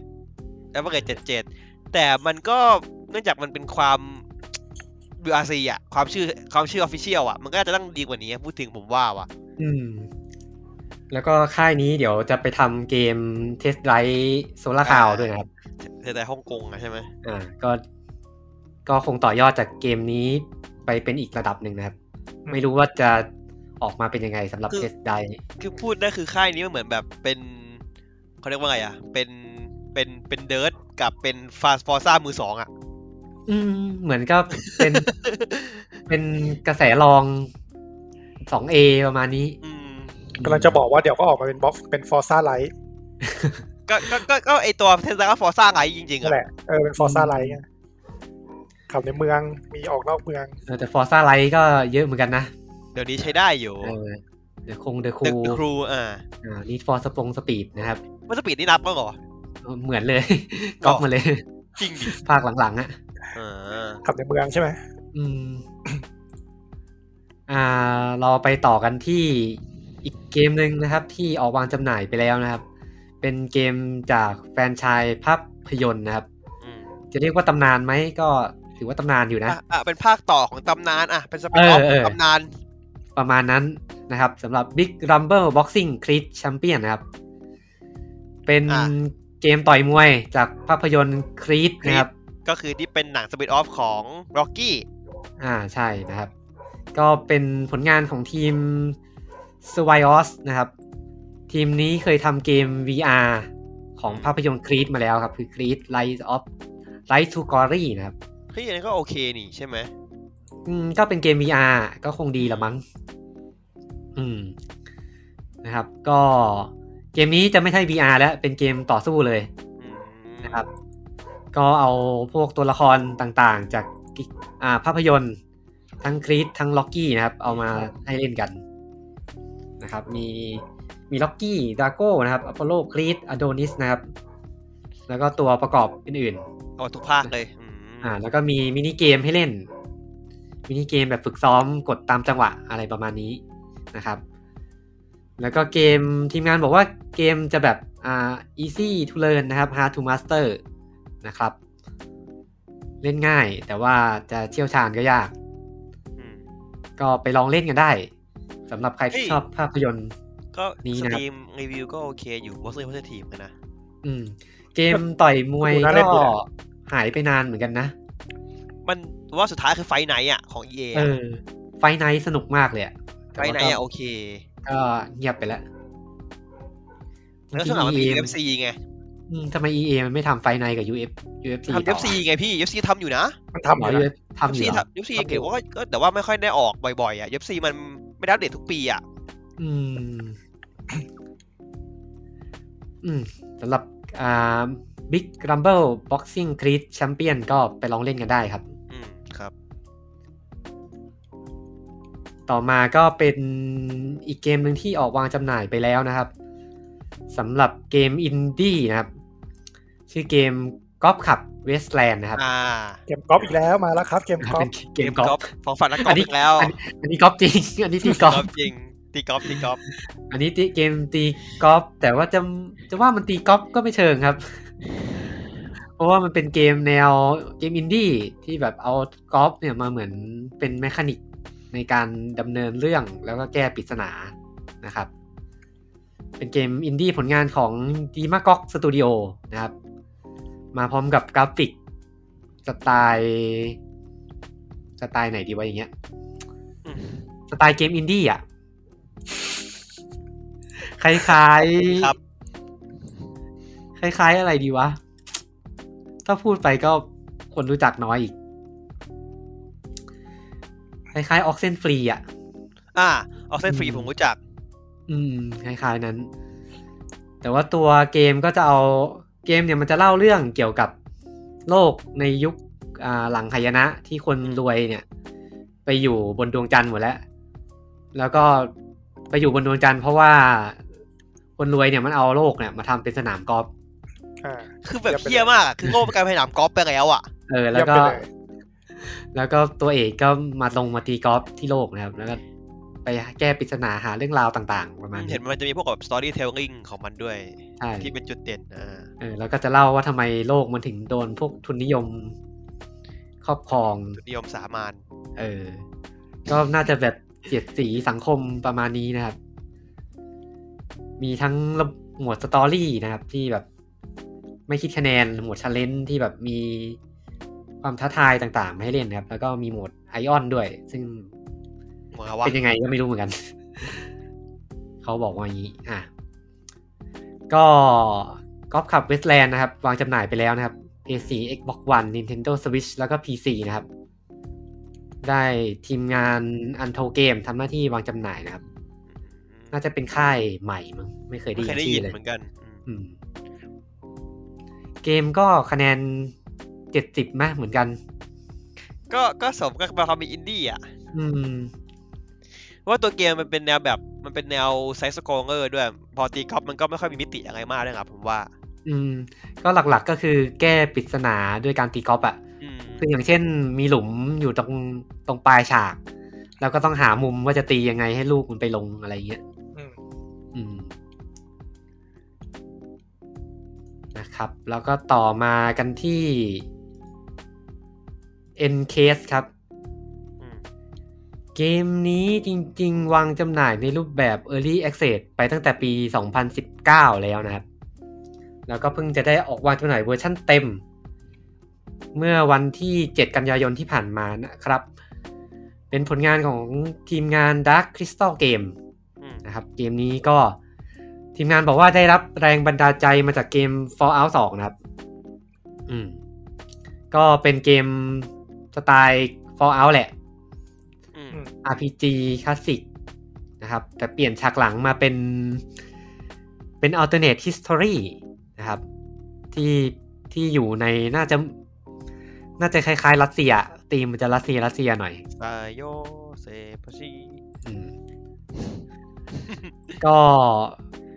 เกมก็ชูจุดเด่นมาก ก็คืออิสระในการเล่นที่เปิดกว้างมาก อืม เล่นเป็นคนโง่ก็ได้ คนกวนตีนก็ได้นะครับ ไอคน แล้วก็ โง่ไม่ต้องเล่นครับเป็นอยู่แล้ว เผื่อแบบเล่นแบบดำอะโง่แบบโง่โง่โง่ตาใสเลยอะอ่ะซึ่งการโง่ทั้งกวนตีนนี่ก็จะทำนำไปสู่เรื่องราวที่แตกต่างกันด้วยนะครับ มีฉากจบแตกต่างกันด้วย ก็ไม่รู้ว่าเกมจริง ๆ มันจะต่างกันขนาดไหนเนาะ อืม อืม แต่ตัวเกมนั่งเล่นอยู่นะ ใช่ตัวเกมก็ค่อนข้างน่าเล่นอยู่เหมือนกัน ดูเป็นไซไฟจัดดี ดูมันเป็นเหมือนเวสแลนด์ที่เป็นไซไฟอ่ะ เป็นไซไฟแบบไม่ไม่ใช่เรโทรฟิวเจอร์เลยอ่ะ อ่ามันเป็น อืม ฟิวเจอร์แบบฟิวเจอร์ที่แบบ เป็นฟิวเจอร์เลยอ่ะ ฟิวเจอ ร์ฟิวเจอร์ของเราอ่ะ เอ เอ อ อ เป็นเอาแต่มันเป็น alternate history นะ มันย้อนกลับ ใช่ใช่ ไปปีหนึ่งเก้าเจ็ดหกอ่ะ อ๋อเออว่ะ แต่ว่าเทคโนโลยีมันอ่ะ คืออนาคตที่เราเห็นในหนังปัจจุบันอ่ะ เอออ ม ดูหมวกทรงแบบต่างดาวมากเลยอะไรเงี้ย อืมน่าสน นะ ใจ ครับ ดีอันนี้เออ ไม่รู้เนื้อเรื่องจะเป็นยังไง อืม ลองรี อยาก วิว รู้ ก่อน ว่า ดีกว่า อยากรู้ว่ามันเปิดกว้างขนาดไหนแค่นั้น เอ แหละ อหลักๆก็ความเปิดกว้างกันในเรื่องนี่แหละ ถ้าทำดีก็ก็ดี ่า ต่อมาครับเป็นเกมที่เปิดตัวไปในงาน State of Play เมื่อเดือนกรกฎาคมที่ผ่านมานะครับ ครับ ที่เราพูดไปนิดหน่อยนะครับสำหรับอ่า FIST นะครับ Force in Shadow Torch นะครับ อืม อ่าชื่อเรียกว่า Fist แล้วกัน Fist ฟิสฟิสฟิสฟิส อ่า ที่เป็นกระต่ายที่มาพร้อมกับแขนกลนะครับ ซึ่งคนสนใจเยอะเหมือนกันนะเกมนี้ตอนที่เปิดตัวนะครับ ตัวเกม ภาพ เป็น มัน ผล น่าเล่นดีอ่ะ เออ ผมว่างานอาร์ตมันดูดีอ่ะ อืม ตัวเกมเป็นผลงานของทีมไทยเกมครับ เป็นทีมอินดี้จากเซี่ยงไฮ้นะครับ โอ้ เป็นเกมจีนนะครับอืม อ๋อ มันเป็นไอ้นี่ มันเป็นเกมจาก PlayStation China Hero Project อ๋อ เป็นโปรเจกต์ของของของโซนี่จีนน่ะที่ว่าคัดคัดเกมมาเกมเนี้ยได้เด็กเลือกมา ก็ในโปรเจกต์นั้นก็มีหลายเกมเนาะที่เคยเปิดตัว ก็มีเกมนี้ที่เดือรอดมาวางจำหน่ายนะครับ ผมชอบคอมเมนต์หนึ่งมากเลยอ่ะแม่งบอกซูโทเปียนและทบายเควินตินทารันติโน่เนี่ยไอ้เฮีย โคตรเฮียก็เห็น เกม ภาพเลยนะ เกมมันจะเป็นเกมเมทอยเวเนียเนาะอื อื ม มเมทัลเวเนียครับ ครับ ก็ตัวเอกก็คือกระต่ายที่เป็นอดีต อดีตหน่วยต่อต้านจากกลประมาณนี้ที่ต้องไปช่วยเหลือเพื่อนที่ถูกถูกจากกลจับตัวไปนะครับ จุดเด่นของเกมก็คือมีระบบการต่อสู้ที่ใช้แขนกล ที่จะแปลง เออไม่ใช่นะครับ ที่จะแปลงแขนกลเนี่ยแปลงเป็นหมัดเป็นสว่านเป็นแส้ได้นะครับ แต่ละอันก็จะมีรูปแบบการโจมตีที่แตกต่างกันออกไปนะครับ แล้วก็กราฟิกเกมถือว่าทำออกมาสวยเลย ไม่งานอาร์ตสวย ใช้ Unreal Engine 4 นะครับ แล้วก็สถาปัตยกรรมแบบอ่าดีเซลพังประมาณนี้ อืม ตัวตัวโมเดลสวยดีฉากก็สวยนะครับ ผมเล่นเดโมไปหน่อยเหมือนกันอันเนี้ย เรามีเดโมด้วยเหรอครับ มีมีมี ดีไหมดีไหม อ่าต้องบอกว่ามีศักยภาพแต่ว่ามันยังไม่ได้ขัดเกลาเท่าที่ควรดีกว่า ยังไม่สุด อืม อืมมันยังมีความแบบร่องรอยที่เห็นว่ามันเป็นเกมอินดี้อ่ะ อ่าอ่าอ่า อืมอืมแล้วก็ดูฉากมันซ้ำๆไปหน่อยขนาดตัวเดโมนะ อ๋อ อืม แอสเซทฉากเนี่ยเหรอ อืมรู้สึกฉากแต่ละฉากมันมันจำเจอ่ะรู้สึกมัน อ่า เหมือนเหมือนกันอ่ะ แต่คล้ายมีแบบเดียว อืมคล้ายๆมีแบบเดียว ไม่รู้ว่าเกมเต็มมันจะมีแบบสภาพแวดล้อมอื่นๆไหม อ่า อ๋อกับอีกอย่างหนึ่งคือเกม ไม่แน่ใจว่าเกมเต็มมันจะมีหรือเปล่า คือเกมมันภาคเสียงจีน อ๋อ เอา เออแล้วก็ตัวตัวกระต่ายอ่ะตัวกระต่ายตัวเอกอ่ะ เสียงแบบเสียงยังเข้มเลยอ่ะ เท่เท่สายเท่ เสียงเสียงยังเข้มแบบดูแล้วก็รู้สึกประหลาดประหลาดนิดหน่อย อ้าวเหมื อนแฟนตาสิบสี่ไงพวกไอ้เผ่า ไอ คนจิ๋วอะ อ๋อ ไอไอไอ ชื่ออะไรนะ ไอปิ๊ปปิ้นปิ๊ปปิ้น เออ เสียงยังเท่ อ๋อไอ้ปิ๊ปปิน ปิ๊ปปิ้นนี่แม่งหล่อชิบหาย กูได้ เออ กูได้ยินเสียงที่แรกกูแบบฮะ เฮียเสียงตัวมันเดือดเท่าควายได้เลยเอาหันมาไอเฮียตัวมันแค่นั้นเหรอ อันนี้แบบกระต่ายก็เสียงเข้มมาเลย แล้วก็เสียงน่าจะจีนนะ น่าจะมีแต่เสียงจีนไปลองเล่นกันดู เกมนี้ก็ได้ทางบิลิบิลินะครับ มาทำหน้าที่วางจำหน่ายนะครับ อ่า ไม่ใช่เรื่องแปลก บิลิบิลิก็อ่าแพลตฟอร์มสตรีมมิ่งตอนนี้เขาก็เริ่มมาลุกตลาดเกมแล้ว อ่า อืมแต่แพลตฟอร์มมึงห่วยมากเลยบิลิบิ หรอ ลิ ห่วยเหรอ เฮ้ย พูดอย่างนี้เขาไม่สปอนเซอร์ทำไงเนี่ย ผมไม่เคยใช้เลยอ่ะ ผมผมเคยใช้ตอนดูสกาเลตเน็กซัสเนี่ยแหละ อ๋อเขาฉายเหรอ ใช่ใช่ฉายนี่ด้วยนี่กริดแมนไดนาซินอน ใช่กินแมนอาร์เซนอนใช่ เออนะครับ เพราะว่าตัวสี่ตัวแรกมันเป็นของฟิกเซอร์ อ่าใครอยากให้บิลิบิลิมันแพะปรับปรุงแพลตฟอร์มก็ไปซื้อเกมมันแล้วกัน นึกนึกว่ากระดาษเยอะ เออนะครับ เออเนี่ยด่าไปเดี๋ยวเขาก็ปรับปรุงนะครับ ๆใช่ เออ ถามไปเขาฟ้อง ด่าไป ครับ ขับเคลื่อนด้วยการด่า เออสังคมเราขับเคลื่อนด้วยการด่าอยู่แล้วนะครับ ก็เกมลง PC แล้วก็ PS4 PS5 นะครับ อืม ไปลองเล่นกันดูนะครับ ซึ่งเทปนี้ออกก็เกมออกแล้ว ออกละ อืม เพราะว่าออกวันที่เจ็ดนี้อ่า เหมือน เหมือนนั่งทำแมชชีนอัดเวลาเลย อัดอัดพอดแคสต์เลยอะนะครับ ต่อมาก็เป็นเกมเก่าเอากับกลับมาขายใหม่เหมือนกันนะครับ อืม อันนี้ก็เป็น Sonic Color Ultimate นะครับ ครับ ก็เคยพูดไปเทปอ่าโซนิคครบรอบอะไรสักอย่างนี่แหละ นะครับ ก็เป็นเกม Sonic Color นะครับ ที่เคยออกวางจำหน่ายในปี 2010 นะครับ เอากลับมาขายใหม่ในชื่อ Sonic Color Ultimate อืม อืมซึ่งเกมภาคนี้สำคัญอย่างไรก็คือ Sonic Color เนี่ยต้องบอกว่าก่อนหน้า Sonic ภาคนี้จะมาคือแฟรนไชาย Sonic มันมันโดนด่ามาตลอด มันมันมีบางภาคที่ดีก็คือคังเออร์ไงพวกนี้นังไงที่มันยังพอดีคังเออร์กลางไงที่มันดีตัวหนึ่งคือตัวไงนะตัวอะไรวะจำชื่อ เจ ไม่ เน ได้ อเรชั่น เออ Generation เจเนอเรชั่นมันมีตัวหนึ่งที่ได้เป็น 3D อ่ะ ที่มันที่มันที่มันเป็นคล้ายๆกับไอ้เมลกาแล็กซี่อ่ะ อืม ต้องบอกว่าก่อนปี 2010 ก่อน Color เนี่ย Sonic แบบเละตลอดอะตั้งแต่ Sonic Unleashed Sonic ต่างๆ นานาช่วงนั้นน่ะ อ่า ออกออกมาคือ ที่โอเคฮีโร่ก็เฉย ออกมาคือโดนด่าทุกภาคนะครับ แล้วก็ Sonic Color เนี่ยคือการกลับมาครั้งแรกของแฟรนไชาย Sonic เลย ๆอืม เออ คือเขา ก็ คือมัน ล่าสุดมันทำก็ไอ้นี่ไงไอ้สนิกบูมอ่ะ อืม สุดยอดปะอ่ะ คุณภาพ คายเอนจินกูร้องไห้ยังเลย ครับ ก็ Sonic ภาค Color ก็คือกลับมาด้วยการปรับปรุงหลาย ๆ อย่างที่โดนด่ามานะครับ อย่างแรกก็คือปรับเปลี่ยนคือให้เป็นตัวละครเหลือเพียงโซนิกตัวเดียว อ่า เออ ไม่ต้องให้เป็น ก็ ตีมมึงละ แล้วก็ปรับปรุงความเร็วแล้วก็เลเวลการออกแบบฉากใหม่นะครับ อืม ให้มันเข้าถึงง่ายขึ้น แล้วก็ Sonic Sonic Color ภาคนี้ก็เหมือนจะมีสองเวอร์ชันด้วยใช่ไหมเวอร์ชันแรกอะ่ะ มันเหมือนจะมีทีมเวอร์ชันที่ลงให้กับ DS กับลงให้ V จะ อ่า แยกกัน ใช่ มัน ใช่ จะมีตัวคอนโซลหลักกับตัวที่เป็นแฮนด์เฮลครับ ใช่ ใช่ใช่ใช่ แต่ตัว Sonic Color Ultimate ก็คือเอาตัวที่ V ลง V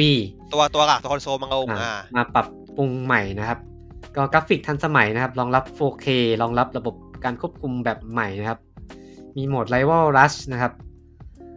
แล้วก็มีอะไรอีกไหม ไม่น่ามีแล้วประมาณ อ่า นี้ มีมีครับผมมีคนด่ามาครับตอนนี้ อ้าวเหรอ เมื่อ 20 ชั่วโมงที่แล้วนะครับผมในโรเกมเมอร์บอกว่ามีคนเจอบั๊กกับกราฟิกปัญหากราฟิกค่อนข้างเยอะ อ่า ก็ภาคนี้ เพราะว่า ฉ ตัว บับ เกมเปิดให้คนเล่นที่จอง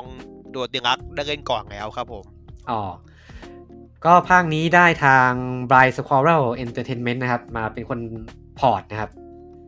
คนพอร์ตเกม Mass Effect Legendary Edition นะครับ อ่า อืม ก็มีปัญหาเรื่องกราฟิกตามคาดนะครับ อืมเขาบอกว่าถ้าเป็นไปได้อย่าซื้อสวิตช์ครับผม อืมนะ ที่ ครับ พูดตอนนี้นะ ไม่รู้ว่าจะแก้หรือเปล่าแต่ที่เราพูดไปกันแต่ว่าตอนเนี้ยที่ผมพูดอยู่ตอนเนี้ยคือตัวสวิตช์ปัญหาเยอะพอสมควร อืม เกมก็สำหรับแฟนๆโซนิกก็ไปหามาเล่นแก้เบื่อได้สำหรับ ผมว่าแฟน ก่ ส อ นิทก็คงซื้อไปแล้ว เออก่อน ที่อะไรนะ ก่อน ก่อน ที่ภาคใหม่จะมา ไอ้ภาคไหนอะ ภาคอะไรวะ ไอที่มันทำอยู่อะเน็กปะ ไอ้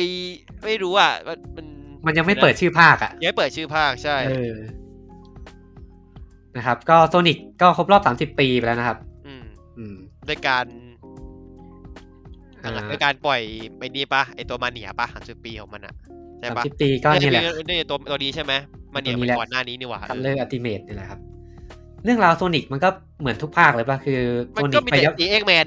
ไปยับยั้งแผนการของด็อกเตอร์เอกแม มัน น ก็เหมือนมาริโออ่ะพี่ก็มาริโอก็จะมากระทืบเบลเซอร์ปะวะมันก็วนอยู่แค่นี้ปะ เออ มัน ประล็อกมาณ แมน นี้นะไอ้ด็อกเตอร์เอกแมนอะทำไมตอนเด็กๆ ผมไม่คุ้นชื่อเลยวะ โรบอทนิก ใช่ป่ะ มันชื่อโรบอทนิกใช่ไหม มันคือโรชื่อโรบอทนิกครับเอ็กแมนเป็นของอเมริกา อ๋อ โรบอทนิกคือชื่อญี่ปุ่นครับ ถึงว่าตอนเด็กๆ ไม่รู้ไม่รู้สึกไม่คุ้นชื่อด็อกเตอร์เอกแมนนะครับ เกมก็วิ่งเก็บเหรียญเหมือนกันทุกภาคนะครับ วิ่งเก็บเหรียญแต่ว่าภาคนี้มันมีจุดขายคือภาพมันจะมีสีสันไงสม อ๋อ ชื่ แล้ อ วก็ คาร์เตอ มี ร์ไง มีเอเลี่ยนที่ชื่อวิฟนะครับ อ่ะ เป็นแบบ power up ให้เก็บตามด่าน ประมาณนี้เป็นลูกเล่นของเกมภาคนี้นะครับ เกมก็วางจำหน่ายวันที่ 7 กันยายนนะ อ่า ครับ สำหรับคนที่ซื้อทั่วไป คนที่เงินดีรักก็ได้เงินแล้วเรียบร้อยนะฮะ ผมโคตรเกลียดทำอย่างนี้เลยบอกตรง อืม ไอ้ที่จองกันได้เงินล่วงหน้าสามสี่วันเนี่ยโคตรเกลียดเลยตั้งตั้งแต่ที่สควอนิกทำกับไอ้นี่ละเอแมนคายดีวายละ อืมอย่างละเกม EA อะประจำเลยเมื่อก่อนนะ อ๋อ มันที่มันสิบชั่วโมงแรกใช่ป่ะ อืม เพื่ออะไรก็ไม่รู้ไอ้ย Battlefield ภาคใหม่ก็ Early นี่ มีเหรอ ถ้าจอง อันนั้นมันเบ ดิลุก ต้า อะ ไม่ใช่เหรอ เหมือนจะได้สัปดาห์หนึ่งมั้งไม่คุณนะ จริงดิ คุณนะคุณ ตาม คุณ คุณไม่ต้องพูดอะไรไปไกลหรอกแฟนแฟนสิบสี่อ่ะ อ๋อเออเซ เออ ส เออ ตัว 14 expansion น่ะเออ เออ อืม เอ็นวอลเกอร์ก็ แต่ ได้ นั้น เล่ มัน น แต่ ก่อ นั้น น มันคือพ r ออเดอร์ตัวธรรมดาก็ได้ไง อืม แต่นี่คือต้องพ r ออเดอร์ตัวนี้ตอนดีลักถึงจะได้ไง ต้องต้องตัวแพง ต้องกดแพง ตัวแพงตัวแพง เพราะยากุซ่าเคยทำตอนจัดเมนภาคแรกอ่ะ ก็ทำอย่างนี้ นะครับ ก็ไปลองเล่นกันดูครับ Sonic Color Ultimate ใครอยากได้โซนิกก็ภาคนี้น่าจะภาคที่โอเคแหละ นะ นะ จริงจริง ๆ ก็ไม่ต้องซื้อก็ได้นะ เพราะเขาทำภาคใหม่แล้ว ไม่แต่ภาคนี้มันเป็นภาคที่ค่อนข้างโอเคไง คือเราดูภาคใหม่จะดีไม่ดีไง แต่ภาคนี้เรารู้ว่ามันโอเคไง อืม นะครับ ก็ต่อมากันที่อีกเกมหนึ่งแล้วกัน ที่เป็นเกมเก่าเอากลับมาขายใหม่เหมือนกันครับ แล้วนะครับ อ่าฮะ เริ่มหมดมุกมั้ง เออ ผมจะบอกว่าปีนี้รู้สึกเป็นปีที่เกมเก่ากลับมาขายใหม่เยอะมากเลยอะ ปี เยอะ ปีปีโควิด แล้ว อืม มันไม่ทำเกมใหม่ยากเปล่า แล้วก็เกมใหม่ๆ รู้สึก เกมที่น่าสนใจใหม่ๆอะออกน้อย อืม อืมนะเกมนี้ก็เป็นเกมเก่าเอากลับมาขายใหม่ครับสำหรับ Blood Lane Betrayal Fresh Bite นะครับ ชื่อเสี่ยวมากเลยอะเฟชไบ อ่ะ เป็นต้องบอกว่าซีรีส์ Blood Lane นี่เมื่อก่อนเป็นเกมแนว อ่า 3D 3D Action นะครับ อ่า ซึ่งก็ได้รับความนิยมในหมู่ ชายกัด อ่ามั มันทั้งหลาย หนุ่มๆกัดมันทั้งหลาย เพราะ นะครับ ตัวละครนี่แบบหืมเว้าจะแทบจะไม่เห็นอะไรไม่เหลืออะไรแล้วอะ นะครับ เคยได้ไปรับการดัดแปลงเป็นภาพยนตร์ด้วยนะครับ อย่าพูดถึงมันได้ไหมอะ เออเออเออ ไม่พูดไม่พูดถึงมันได้ปะวะไอตรงเนี้ยคือหนังแม่งอย่างเฮีย เกือบลืมแล้วนะเนี่ย อูเวโบใช่ไหม เออ เออ คุณภาพเฮียนะครับ อ่าเกมคุณภาพนะครับ ไม่หนังคุณภาพเฮีย เกมภาคผมว่าภาคสองอ่ะแล้วค่อนข้างโอเคนะ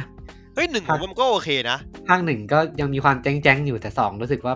เข้าที่เข้าทาง อืม แล้วหลังจากนั้นก็มันก็ออกเกมภาคนี้แหละ อ่า บัตเลนบีเทยอลนะครับ ที่เป็น เป็น ทูดีเนาะ เป็นสปินมันก็ภาคต่ออะไรจริง ภาคต่อเหรอ ๆ ไม่แน่ใจว่าภาคต่อหรือ หรือ หรือพีเคียลแต่ตัวละครมันตัวละครเดิมอ่ะ แต่ผมเก่งงานอาร์ตมันมากเลยอะ อืม งานอาร์ตแม่งแบบผักโทนใช่ไหม เออแล้วก็เปลี่ยนแนวมาเป็นเกมแนว 2D เดินข้างนะครับแอ อืม คชั่นเหมือนจะเปลี่ยนทีมพัฒนาด้วยมั้ง อ่า เป็นแอปแ r คชั่นเกมเนาะ อืมใช่ เล่นตัวเก่าใครทำหว่าผมจำไม่ได้ผมเช็คก่อน บัตรเงินตัวเก่าทำไมมันขึ้นหนังวะเฮียไม่เอาหนัง สิ ไม่เอาหนังสิ แสดงว่าห ต นั องนนี้ ดัง แม่งเจอเจอแต่หนังแล้วตอนนี้ หนัง ดัว่าเกม อ่าคนทำชื่อ Terminal Identity Terminal อืม Identity ก็ทีมที่ทำทำเกมอะไรวะตอนนั้นที่ผมเคยเล่นคุ้นๆอยู่ ไอโอ้โหตัวเกม Go Butter อ่ะ อืมอืมอืม แล้วก็เอาเอาเกมเอาเกมเอาเกมแบบเฮียๆป่ะ Aeon Fuck แล้วก็ไอ้ Walking Dead Survival Instinct อ่ะ Walking Dead ไอตัวแดงอยู่ไหว ถือว่าคงเส้นคงวานะฮะ คุณภาพเขาเส้นของวางจริง ทีมงานคุณภาพนะครับ อ๋อ มันทำคลินิกสตาร์วอร์นี่ ๆใช่ใช่ทีมงานคุณภา ไอ้ พ ที่เนี่ยก็เที่ยเลย นะครับ ซึ่งบัตรเลนบีเทย l เวอร์ชั่นแรกนะครับ ก็เป็นผลงานของ Abstraction Game ที่พูดไปเมื่อกี้นะครับ อืม ออกมาเมื่อปี 2011 ครบรอบ 10 ปีอีกแล้ว และอีกแล้ว มุกเดียวกันกับเมื่อกี้เลยอยู่ มึงไปอยู่ด้วยกันไงไหม ก็จริงๆ เกมเวอร์ชั่นแรกก็ประมได้รับความนิยมประมาณนึงมั้ง มีคนคงมีคนเล่นชอบแหละ ผมผม อ๋ ผ อ มชอบที่พี่พูดมากเลยอะว่าเกมภาคที่ดีที่สุดอะ เออ โคตรเจ็บปวดอะ นะครับ ก็เกมภาคภาคอ่าภาคเอากลับมาขายใหม่นะครับ ที่ Fresh Byte เนี่ย เปลี่ยนทีมงานจาก Abstraction Game นะครับ มาเป็น Way Forward นะครับ พอบทนี่ก็ อ่า ค่อนข้างเชื่อมือได้ประมาณนึง Way Forward ก็ทำเกมดีๆ มาเยอะนะครับ มี เออ นึกออกเกมเดียวคือ Shanty นะครับ แต่ชาเต้นี่ทัวหากินของเขาเลย เหมือนเหมือนจะเยอะนะ เออ เยอะเลย คือคือ ฉัน เก เต้ ม เดียว คือคือเวฟอร์เวิร์ดอะทำเกมที่เราไม่ค่อยได้แบบ ไม่ค่อยได้ตื่นตลาดเราอะ เออ Shanty ก็ออกมาหลายภาค แล้วก็คำชมทุกภาคเหมือนกันนะ อืม โอ้ใหม่ก็ออกมาคนก็ชอบ เออ ที่เป็นเกมเดินข้างกราฟิก 2D เหมือนกัน ที่ นะค เอา รับ ผมเอาเอาผมฟาดอะ เออเป็น เป็น มันชันเต้ มันคือ มันคือกลิ่นกลิ่นไอ้นี่ป่ะ พวกอาลาดิน กิน อะ อา ไร งับ นี่ป่ะ อางับโจรสงัดอะ เออ นะครับ ก็น่าจะดีสำหรับเวอร์ชั่นใหม่นี้นะครับ แล้วก็ได้อ่าได้รับการพากย์เสียงแบบฟูไว้ด้วยนะครับ อืม อ่า ได้รับอ่านักพากย์ชื่อดังมาร่วมงานเยอะแยะเลยนะครับ อ่า ได้ลอ ล่า ลอล่าเบลลี่นะครับ กลับมาอีกแล้ว เจ้าประจำจริง กลับมารับบทเป็นตัวเอกนะครับเรนนะครับ ๆอืม แล้วก็ได้ทรอยเบเกอร์นะครับ มาคู่กันเลย โอ้โหพวกมึงอีกแล้วเหรอ อ่าทรอยเบเกอร์ก็มาภาคเป็นตัวละครชื่อคาแกนนะครับ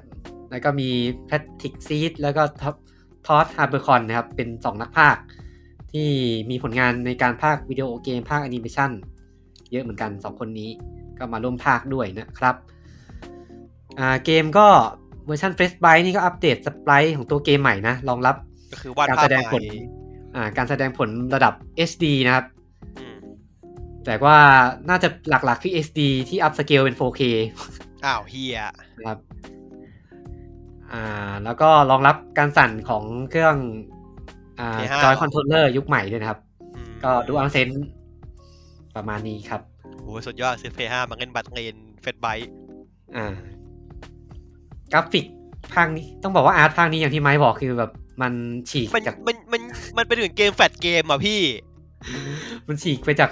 สอง จาก ภาค เก่า แรก เอ เอ อ อ ครับ กลายเป็นเกมเหมือนอนิเมะเลย เออมันมันเป็นเกมแฟดเว้ยพี่แต่ผมดูอ่ะ คือมันแบบอาร์ตเป็นเกมแฟดแบบยุคแบบเอามาเล่นในแบบพวกนิวกราวอ่ะ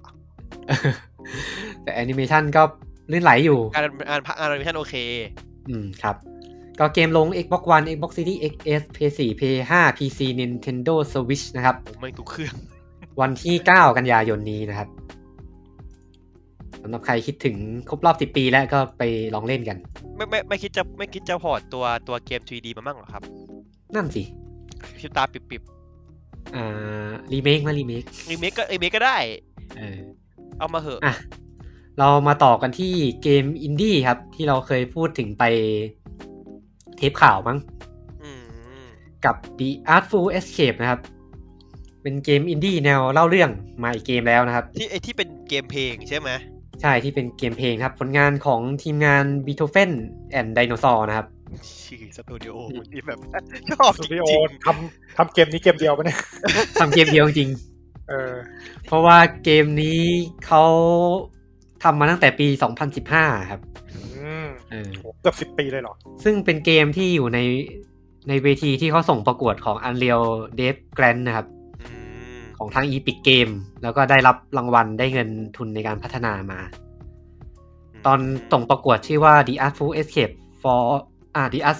The Artful Escape of Francis Vendetti นะครับ เออมึงย่อชื่ออะดีละ อ่าแล้วก็ย่อชื่อมาเหลือแค่ The Artful Escape นะครับ เออมึงย่ออะดีละ อ่า ก็ได้เงินทุนมาหนึ่งหมื่นเจ็ดพันเหรียญนะครับตอนนั้น แล้วก็ตอนตอนปีสองพันสิบห้าได้เงินทุนใช่ไหมแล้วก็เขาก็เปิด อ่าโปรเจกต์ Kickstarter อืม ครับ ระดมทุนเพิ่มนะครับ แล้วก็มีเป้าตอนนั้นอยู่ที่สามหมื่นห้าพันเหรียญ แต่ว่าก็แปลกไป อืมเศร้า แล้วก็สุดท้ายก็ได้ Annapurna Interactive นะครับ มาสานต่อให้นะครับ เออเหมออ่ะ อืม ก็ไปนานเลยสำหรับ The Artful Escape ตั้งแต่ 2015 นะครับ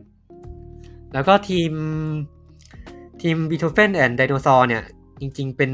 ทีมงานของคุณจอห์นนี่กาวาตอน เป็นนักดนตรีอินดี้นะครับ อืม ซึ่งเขาก็สนใจอยากทำเกมของตัวเองนะครับ ประมาณนี้เกมก็ เป็นเกมเล่าเรื่องเล่าเกี่ยวกับตัวละครฟรานซิสเบนเดตตินะครับ เป็นหลานชายของนักดนตรีชื่อดัง ประมาณนี้แล้วก็มีความเป็นแมจิคอลเรียลลิซึมประมาณหนึ่งแบบความความผจญภัยในโลกจินตนาการของตัวตัวคุณฟรานซิสเนี่ย แบบต้องการสร้างตัวตนของตัวเองที่แบบฉีกออกจาก อ่าผู้เป็นเมื่อกี้ผมบอกว่าลุงป่ะ อ่ะฮะไม่ได้ฟังผ่านก็ไม่ได้ใส่ใจเลย บอกว่าลุงมีลุงเป็นนักดนตรีชื่อดัง เอออ อ่าอ่า แล้วก็เขาอยากสร้างตัวตนให้แบบหนีจากความเป็นลุง ให้แบบมีตัวตนของตัวเองนะครับ ประมาณนั้นอืม เกมก็เป็นแนวเล่าเรื่องเนาะตามสไตล์เกมอินดี้แล้วก็ลงให้กับ Xbox แล้ว Xbox One แล้วก็ PC นะครับ วันที่ 9 กันยายนนี้นะครับ แล้วก็มีแผนจะลง Apple Arcade ด้วยตามสไตล์ของ a n n a p u r n a เลยนะ จริงแอนนาเพน่าเนี่ยพูดตรงๆคือแบบ อย่างล่าสุดที่เขาออกไอ้นี่มาก็คือไอ้ทเวลบินิตใช่ป่ะ อืม ก็โอเคนะ แต่แบบคนก็บ่นๆแบบ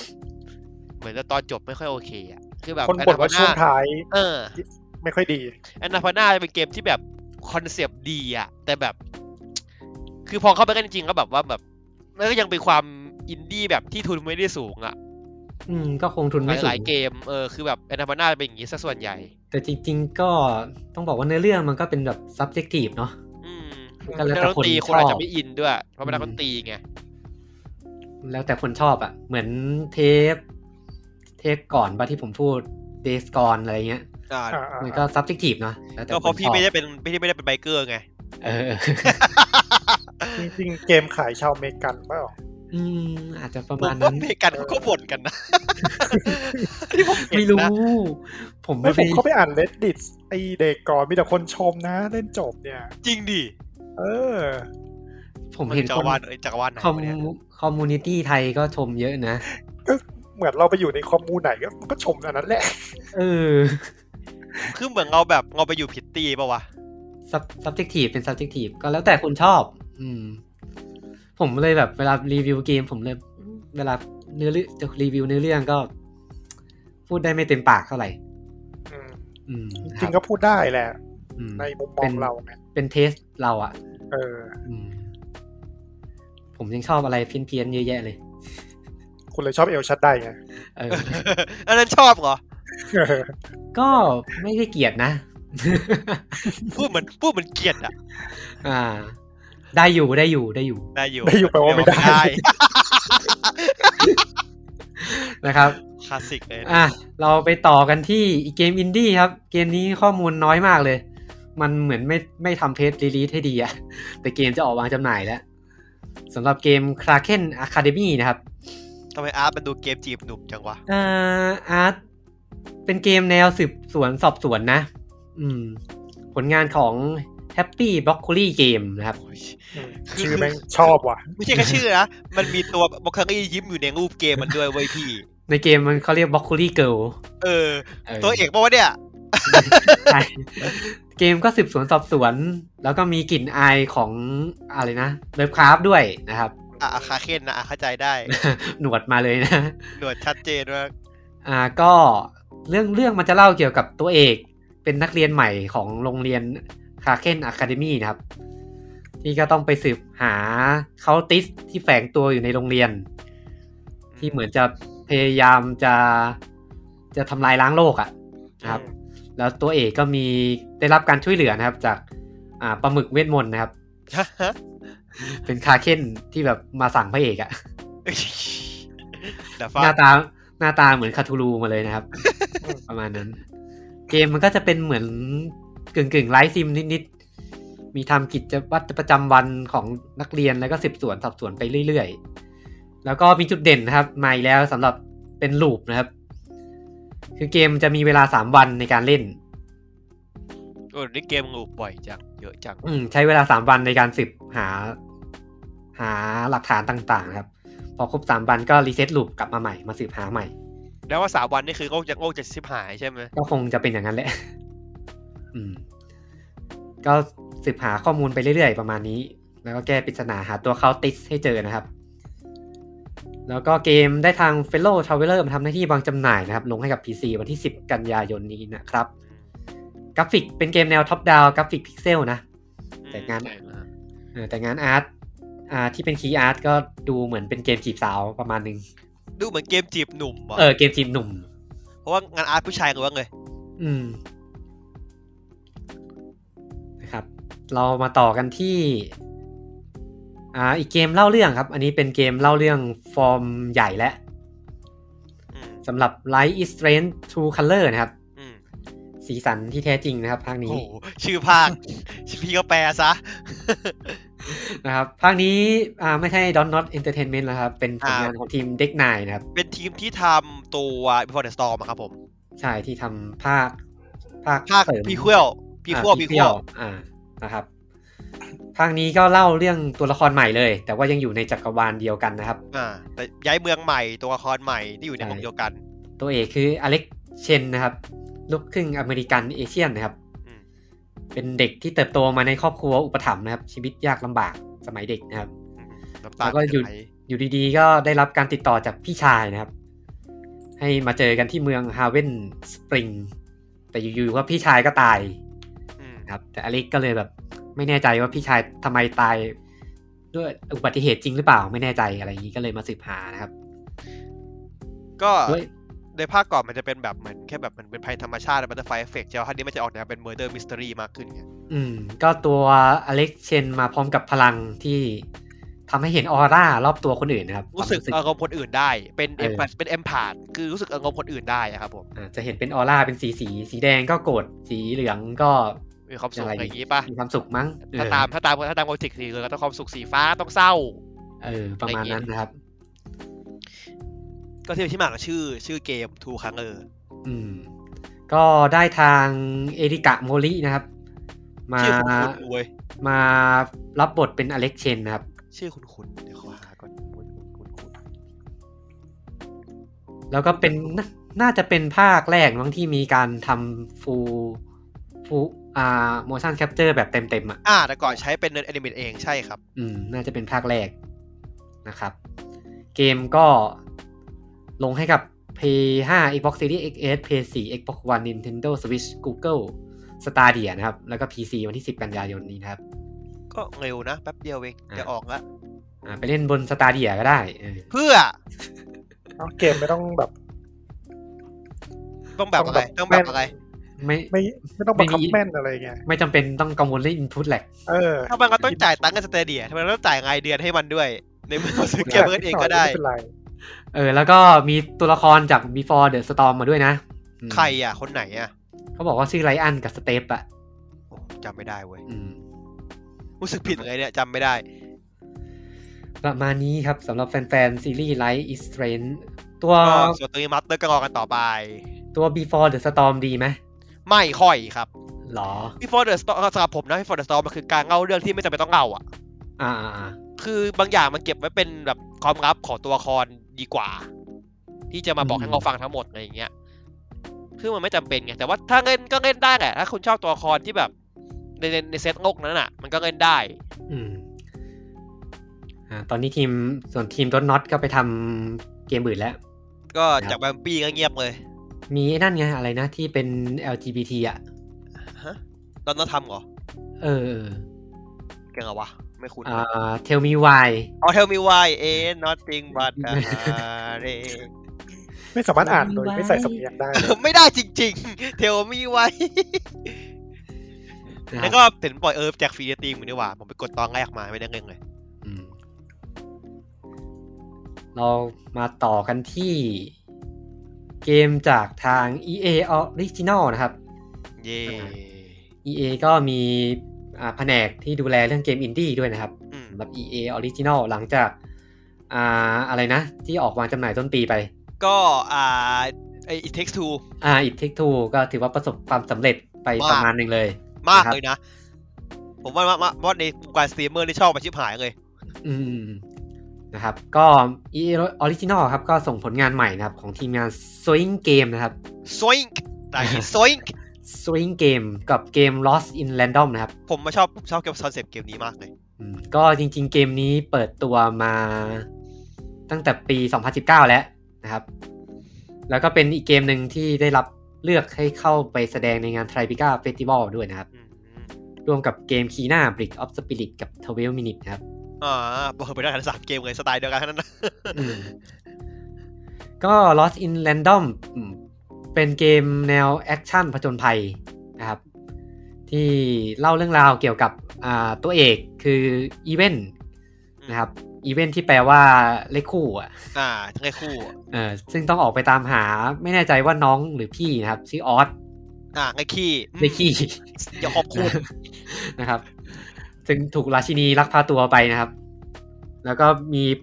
อีเวนเนี่ยมีเพื่อนร่วมทางคือไดซี่ครับเป็นลูกเต่า ลูกเต่าโอเค ชื่อมึงนี่แบบเออหากินง่ายดีว่ะ เป็นลูกเต่าที่มีชีวิตนะครับ แล้วก็ช่วยอ่าช่วยเหลืออีเวนต์ได้ประมาณหนึ่งนะครับ เกมเป็นหลักๆ คือเป็นเกมแนวแอคชั่นแอดเวนเจอร์เลย อืม อืมมีมีแบบอ่าแอคแอคชั่นแบบยิงสลิงใส่ศัตรูได้อะไรประมาณนี้นะครับ แต่แต่แมคานิกหลักมันคือการใช้ตัวไดซี่นี่แหละ อืม อืมตัวหลักๆคืออีเวนต์เนี่ย ทำดาเมจใส่ศัตรูไม่ได้ จะมีแค่อาวุธหลักคือเป็นสเป็นหนังสติ๊ก เอาไว้ยิงศัตรู แล้วพอยิงศัตรูมันจะดรอปมาเป็นเหมือนพลังที่ต้องเก็บให้ไดซี่อ่ะ อืมอืม อืม พอเราเก็บพลังได้ครบ อ่า เราก็จะสามารถทอยเจ้าไดซี่มาได้นะครับ ซึ่งพอทอยไดซี่มาเนี่ย มันจะ มันจะมีลูกเต่าใช่ไหมมันก็จะมีตัวเลข อืม เออ พอทอยมาปุ๊บ มันก็จะมีการ์ดมาให้เราเลือกใช้งาน ซึ่งการ์ดมันก็จะมีค่าพลังที่เราแบบใช้งานได้ตามตัวเลขที่เราทอยอ่ะ อ่า เอ่อสมมุติเราทอยได้ห้าเราก็ใช้การ์ดได้เยอะนะครับ ซึ่งการ์ดส่วนใหญ่ก็จะเป็นการ์ดที่เอาไว้โจมตี มีแบบใช้สำหรับวางกับดัก ใช้เปลี่ยนเป็นหอกเป็นอะไรอย่างนี้เพื่อโจมตีได้นะครับ น่าสนใจ แล้วตัวแล้วตัวการ์ดก็จัดเด็กได้ด้วย เป็นการดเป็นเด็กบิวดิ้งด้วยเหรอ ใช่ใช่ใช่ มีเกมมีให้ซื้อการ์ดมาจัดเด็ก เพราะว่าเวลาเราโจมตีเราต้องทอยเต่าอะ อืม อื ลุ้นลุ้นมว่าเราจะใช้สกิลอะไรจากไดซี่ได้บ้างนะครับ เกมก็กราฟิกสวยงามเลยนะ เหมือนงานทีมเบอร์ตันเลย อืมอืมผมคิดเหมือนกัน นะครับ การ์ด การ์ดการ์ดมันก็จะมีอยู่ห้าสายเนาะ มีการ์ดสายดาเมจ สายดิเฟนส์สาย อ่า สายกับดัก สายอาวุธ แล้วก็สายโกง ขอขอบคุณครับสายโกงเลยนะ สายโกง เอาอย่างนี้เลยเนอะ สายโกงเหมือนเป็นแบบ สมมุติว่าเราเราทอยเต่าได้ห้าอะไรอย่างนี้ใช่ไหม อ่า แล้วเราใช้การ์ดเราเลือกเลือกใช้การ์ดที่ใช้ค่าไล่สามเนี้ยเราเสียเราเสียเสียสองไปฟรีๆอ่ะ อ่า เออแต่สายโกงเราก็ใช้แบบเอาสองกลับมาใช้เทิร์นหน้าได้อะไรอย่างเงี้ย เออดีสมสมเออโกงจริงอ่ะ ประมาณนี้ประมาณนี้ แต่การ์ดมันก็จะมีความหลากหลายในเกมมากขึ้นกว่านี้แหละ อืม นะครับ เกมก็ลงทุกเครื่องนะ มี PS4 PS5 Xbox One Xbox Series XS Nintendo Switch แล้วก็ PC วันที่ 10 กันยายนนี้นะครับสำหรับใครที่หาเกมอินดี้ที่ดู เล่นง่ายๆ สบายๆ ก็เกมนี้ก็ใช้ได้เหมือนกัน นึกว่าจะบอกเกมนี้ไม่ใช่ไม่ตอบโจทย์ เพราะดูไม่ง่ายเท่าไหร่ อืม ก็คเพง ราะดู เป็น มัน เก ใช้ ม ดวงพอสมควรไง อืม แต่คงดีไซน์มาให้เล่นแบบเด็กเล่นได้อ่ะ อืม อืม นะครับ เรามาต่อกันที่เกมรายปีครับผม ข้ามได้ไหมครับ NBA 2K22 นะครับ ก็เกมบาสครับจบข้าม เกมบาสนะครับ ก็เอานิดหน่อยแล้วกัน ก็ภาคนี้ก็ มีอะไรเพิ่มไหมเดี๋ยวดูก่อนสิ อืม ผมไม่แน่ใจว่ามีตั้งแต่ภาคที่แล้วหรือเปล่านะ ชอบกันที่ มัน แบบว่า มีอะไรเพิ่มบ้างวะ มันมี ก็ยกเครื่อง AI เหมือนที่มันโฆษณาทุกภาค เออ ก็ยกปรับปรุงนู่นนี่นั่นนะครับ ไอ รู้สึกภาคที่แล้ว มีตั้งแต่ภาคที่แล้วแล้วนะแต่ภาคนี้เหมือนเอามาขายอีกก็คือโหมดที่ชื่อว่าอ่า The City ฮะ เป็นโหมดที่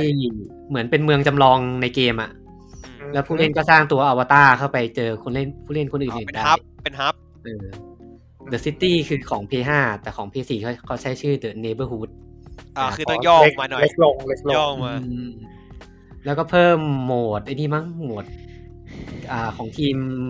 WNBA อ่ะ คือบ่งบอกได้เลยนะครับว่าไม่มีใครเล่น ม มันแจกฟรีในอีพิกไม่ใช่เหรอ อ่าแต่ว่าภาคไปปีที่แล้วไงภาคแจกฟรี เออ ใช่ แต่ ปี แต่ ที่แล้วก็ไม่ได้เล่นนะ ไม่ได้เล่นกดมาเฉย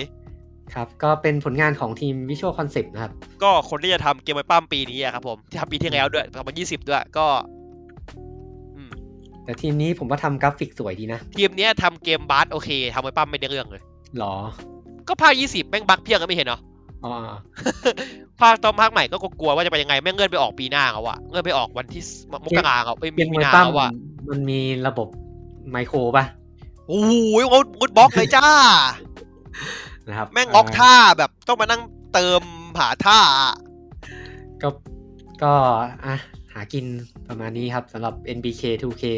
22นะครับ ลงทุกเครื่อง Play 5 Xbox Series XS Play 4 Xbox One Nintendo Switch และ PC นะครับไปลองเล่นกันได้ ลองรับอ่าดูเอาเซนด้วยอ่ะขายให้นิดนึงแล้วกัน อืม นะครับ ต่อมาครับ อันนี้เป็นลูกชิ้นของเดือนนี้นะครับ ครับ สำหรับ Tale of Arise นะครับ อ่า การกลับมาอีกครั้งของเกมตระกูล Tales หลังจากหายไปโอ้โหนานมาก ก็ ตั้งแต่ปี 2016 นะครับ ภาค ภาคล่า ล่า สุ สุ ด ด มันอะไรอ่ะ เทียวออฟ Berseria เบอร์เซเดียนะครับ เบเซเรีย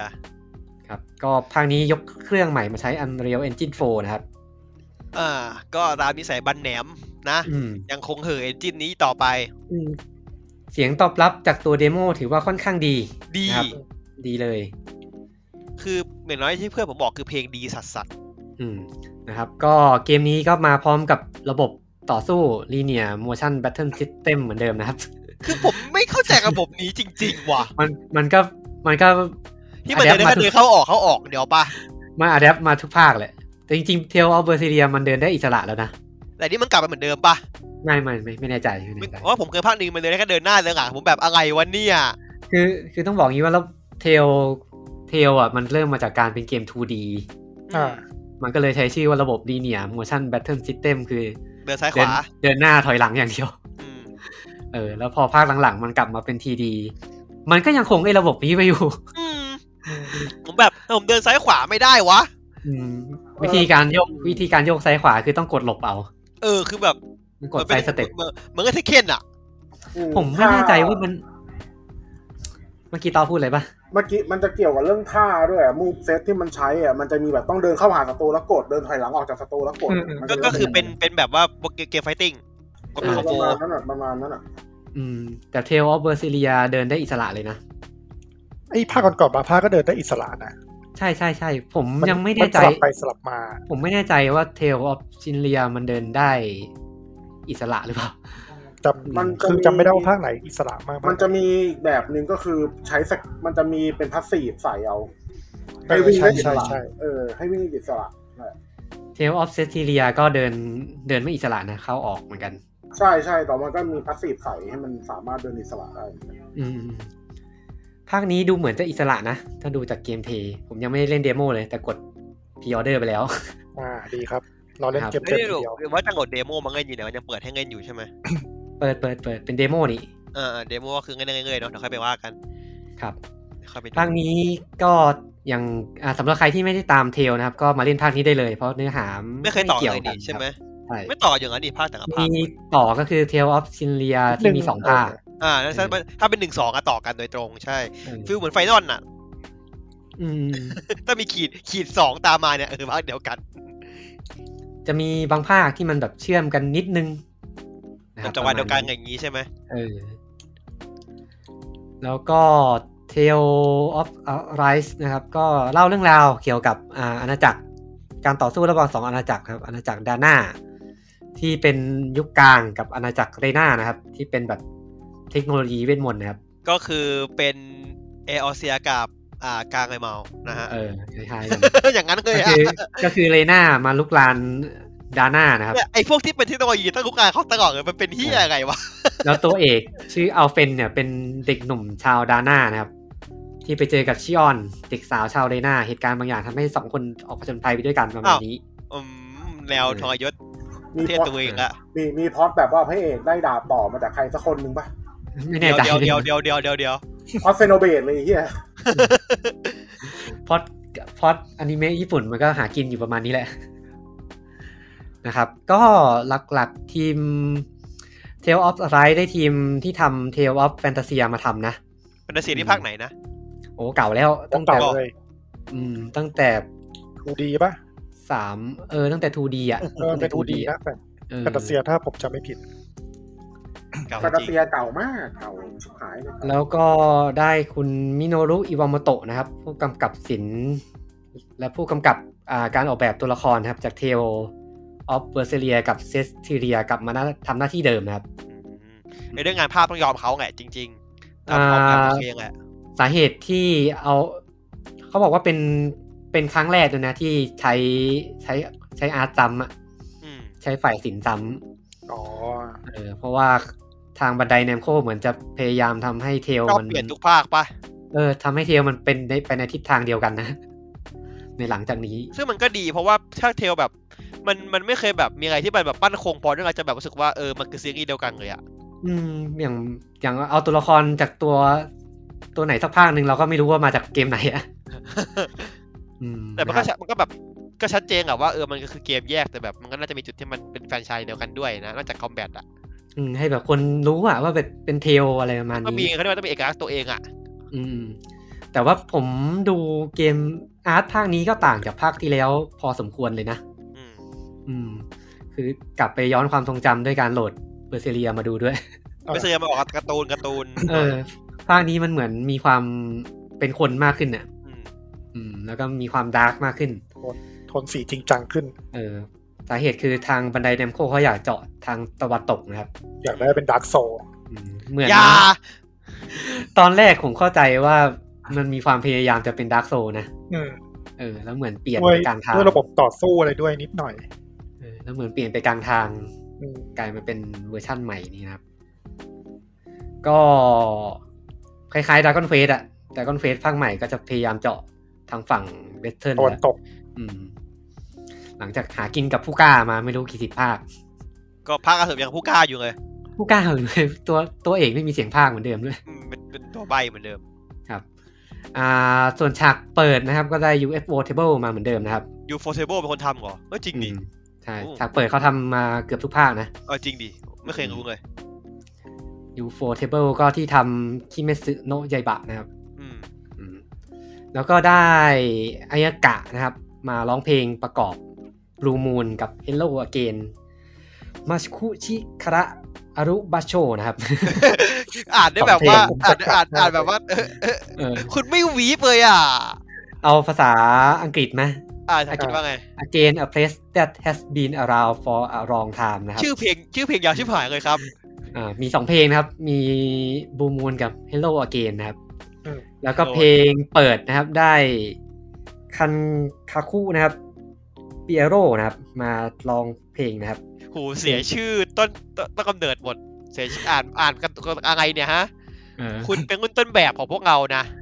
เพลงชื่อฮิบานะนะครับอืมไปเกมก็จะลงให้กับ Play 5 Xbox Series XS Play 4 Xbox One แล้วก็ PC นะครับ วันที่ 10 กันยายนนี้นะครับ อืม ใกล้ออกแล้ว นั่งนับวันรอแล้วเนี่ย อ่าอีกห้าวันนะว่าอีกห้าวันเอง อ่า ก็คือออกวันศุกร์ปะ วันศุกร์ละมั้งนะ อ่าวันที่ ใช่ สิ วั บ นศุกร์ วันศุกร์อืม อืมพอดีเลย อ่ะวันศุกร์เหมือนกันอีกเกมหนึ่ง อ่า อันนี้ไม่ต้องพูด ไม่ต้องพูด สัปสัปดาห์หน้าเดี๋ยวงดนะครับ เดี๋ยวผมไปเล่นเกม เป็นคนแบบนี้เนี่ย นะครับ อ่า เรามาต่อกันที่อีกเกมหนึ่งนะครับ กับ Wario Ware Go Get It Together นะครับ อันนี้เรามีโปรของเราอยู่เชิญ เชิญโปรพูดครับ It's me Wario เฮ้ยโปรอย่างเงียบดิ ครับ อ่ะผมเหรอ เออ เอา Wario Wear แล้ว เอาปะวะ อ๋อเหรออ่าวาริโอแวร์อ่ะฮะ งั้นมันก็ดีเดโมอ่ะ ใช่ ใช่ อ่ะ Wario Ware ทำไมคุณดูแบบไม่ตื่นเต้นกับการพูดถึงเกมนี้เลยวะ Wario Ware อ่าภาคนี้ก็เป็น เป็นการกลับมาอีกครั้ง เป็น ของ ภาค เกม เกม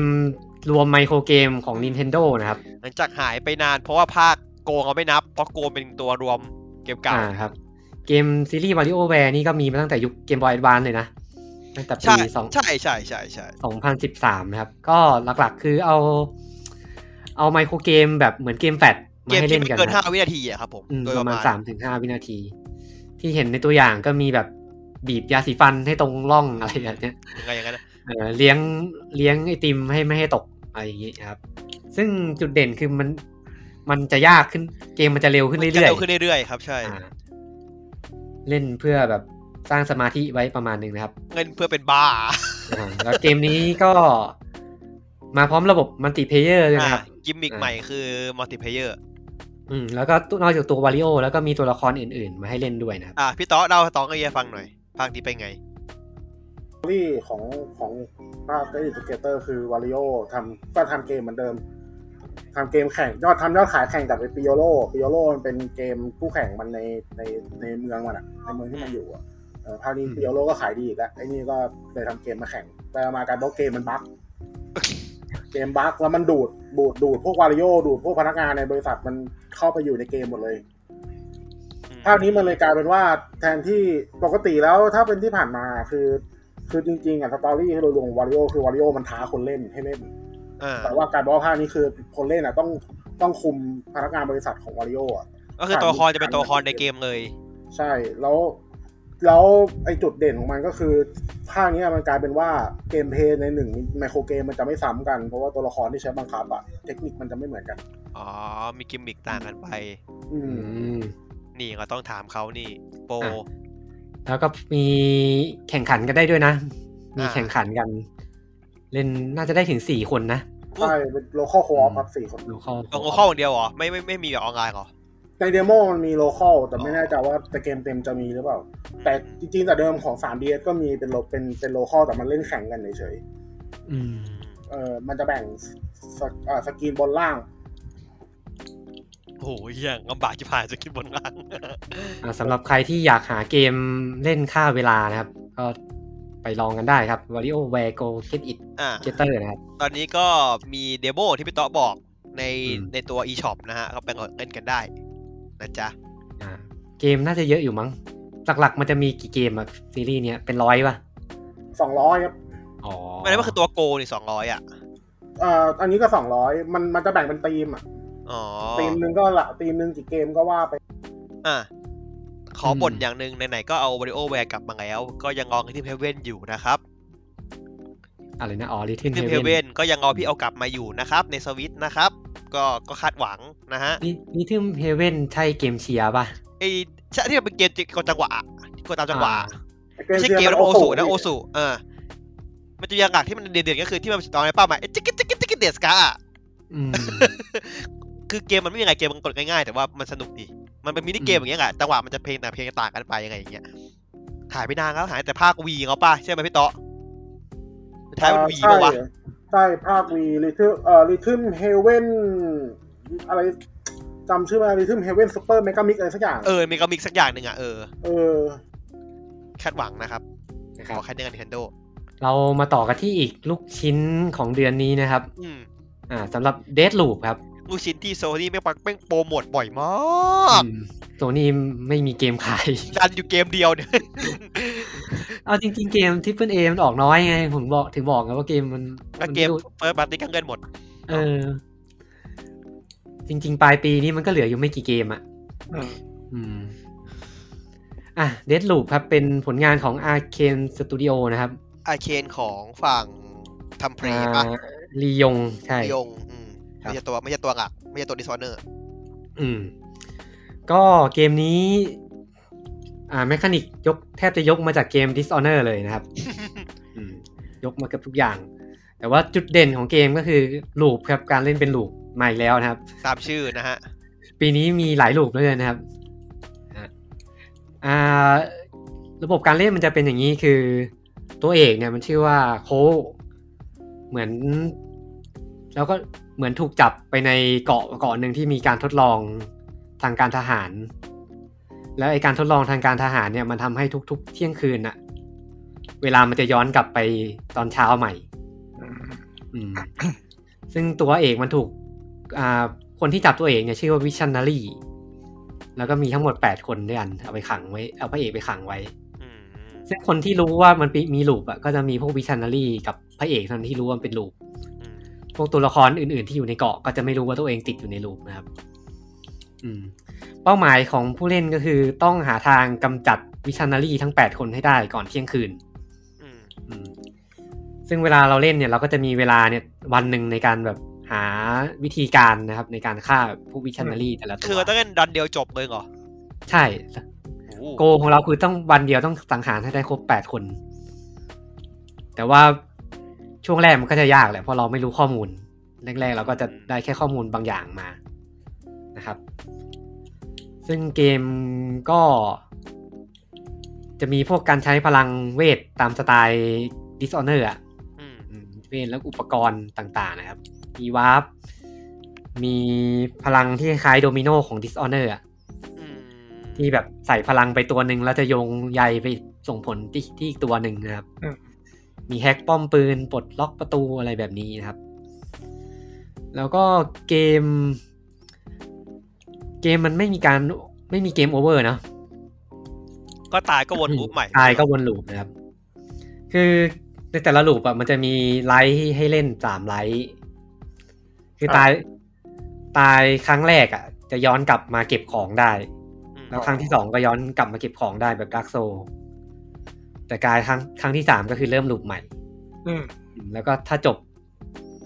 จบ 24 ชั่วโมงพ้นเที่ยงคืนไปแล้วยังสังหารได้ไม่ครบก็กลับมารีเซ็ตลูปใหม่เหมือนเดิม เออแปลกดิ เออ ก็ถือว่าเป็นไอเดียที่แปลก เป็นเป็นไอเดียแปลก เออแล้วก็มีเกมมันจะมีระบบอินเวดด้วยเหมือนดาร์ก อ่า โซก็คือเป็นอีกตัวละครหนึ่งชื่อจูเลนา อ่า เออที่ผู้เล่น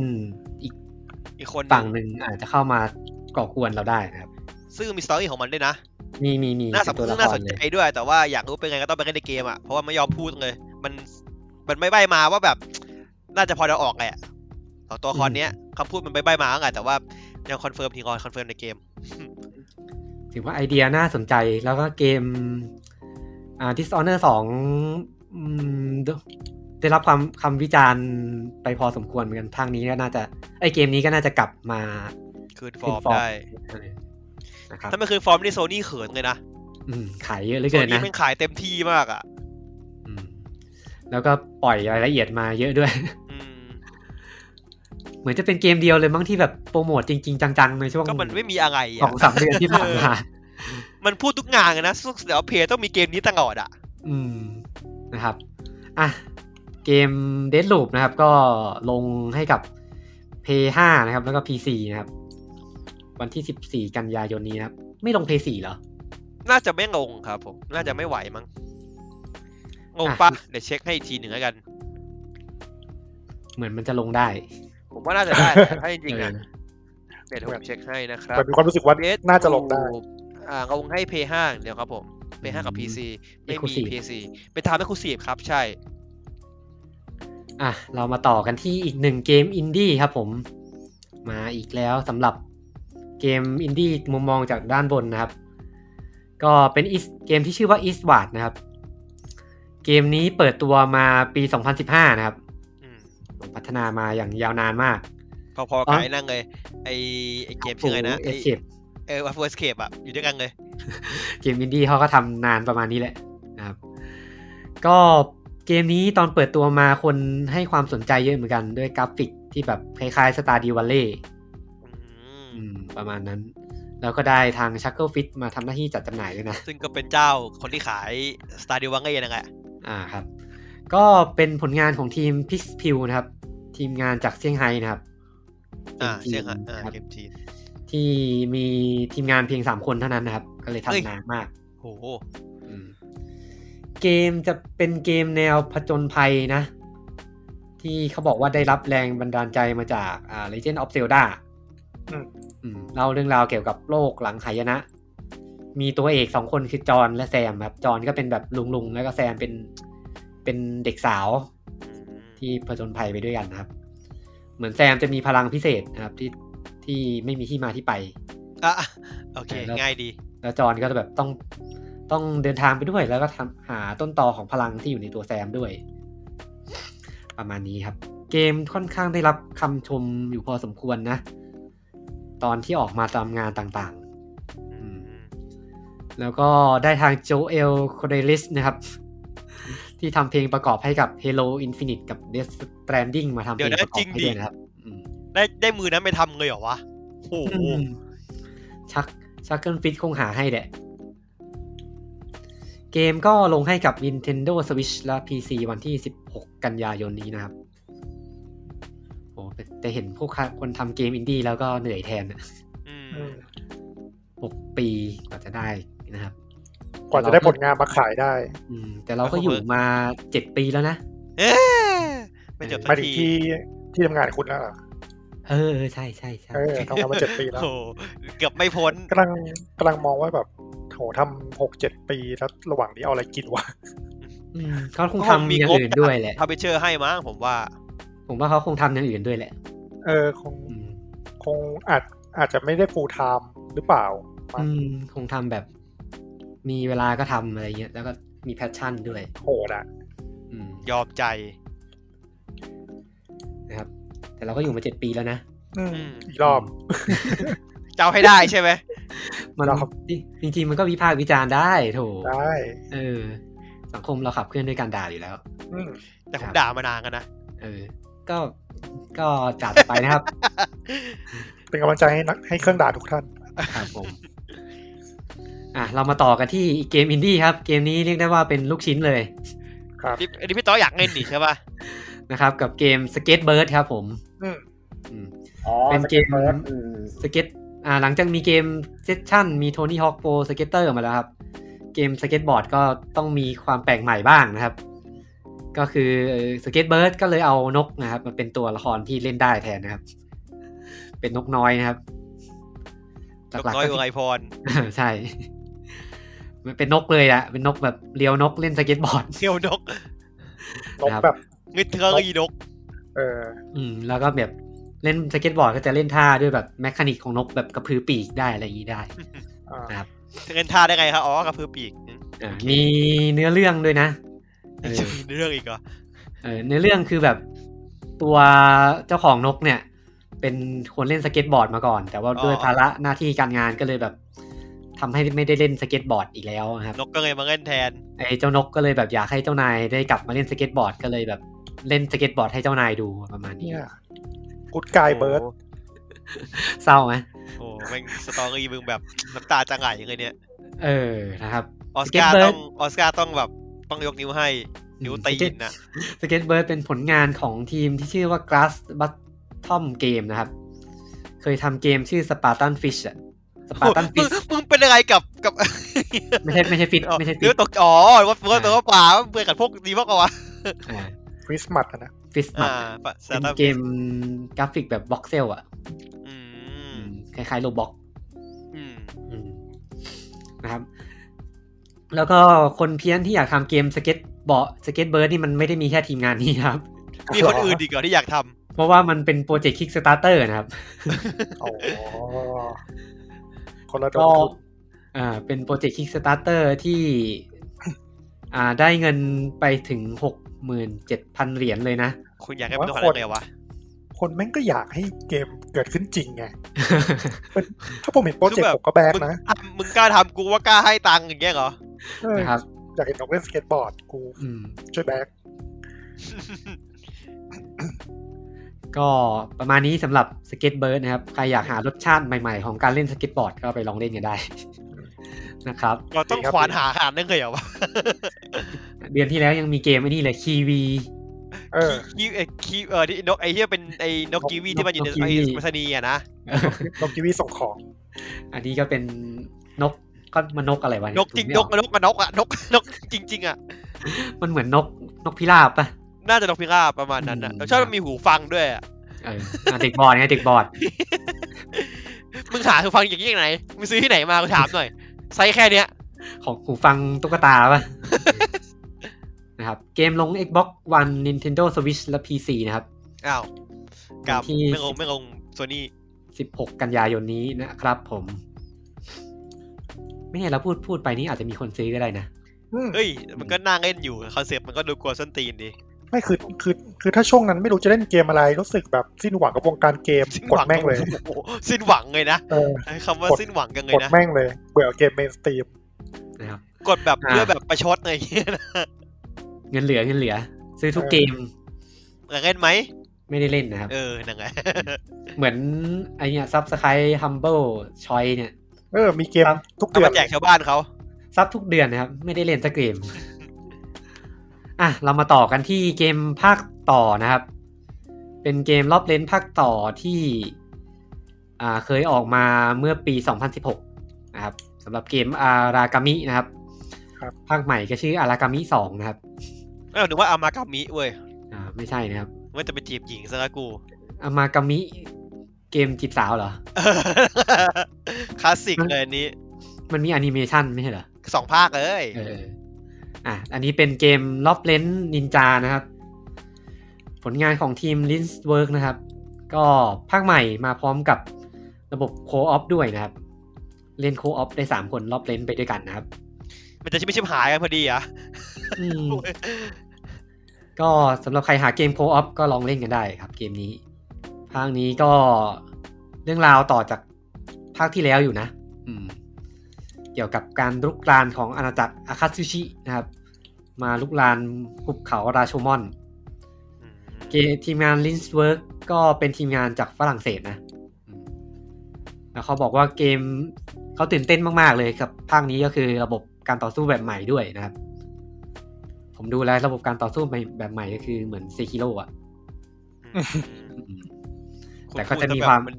ดูไม่น่าประทับใจยังไงวะ แต่ว่ามันก็จะมีความเป็นเกมสเกลอินดี้นะ อืม อืมนะครับอารากามิสองก็ลงให้กับ Play 5 Xbox Series XS Play 4 Xbox One แล้วก็ PC นะครับ 17 กันยายนนี้นะครับผม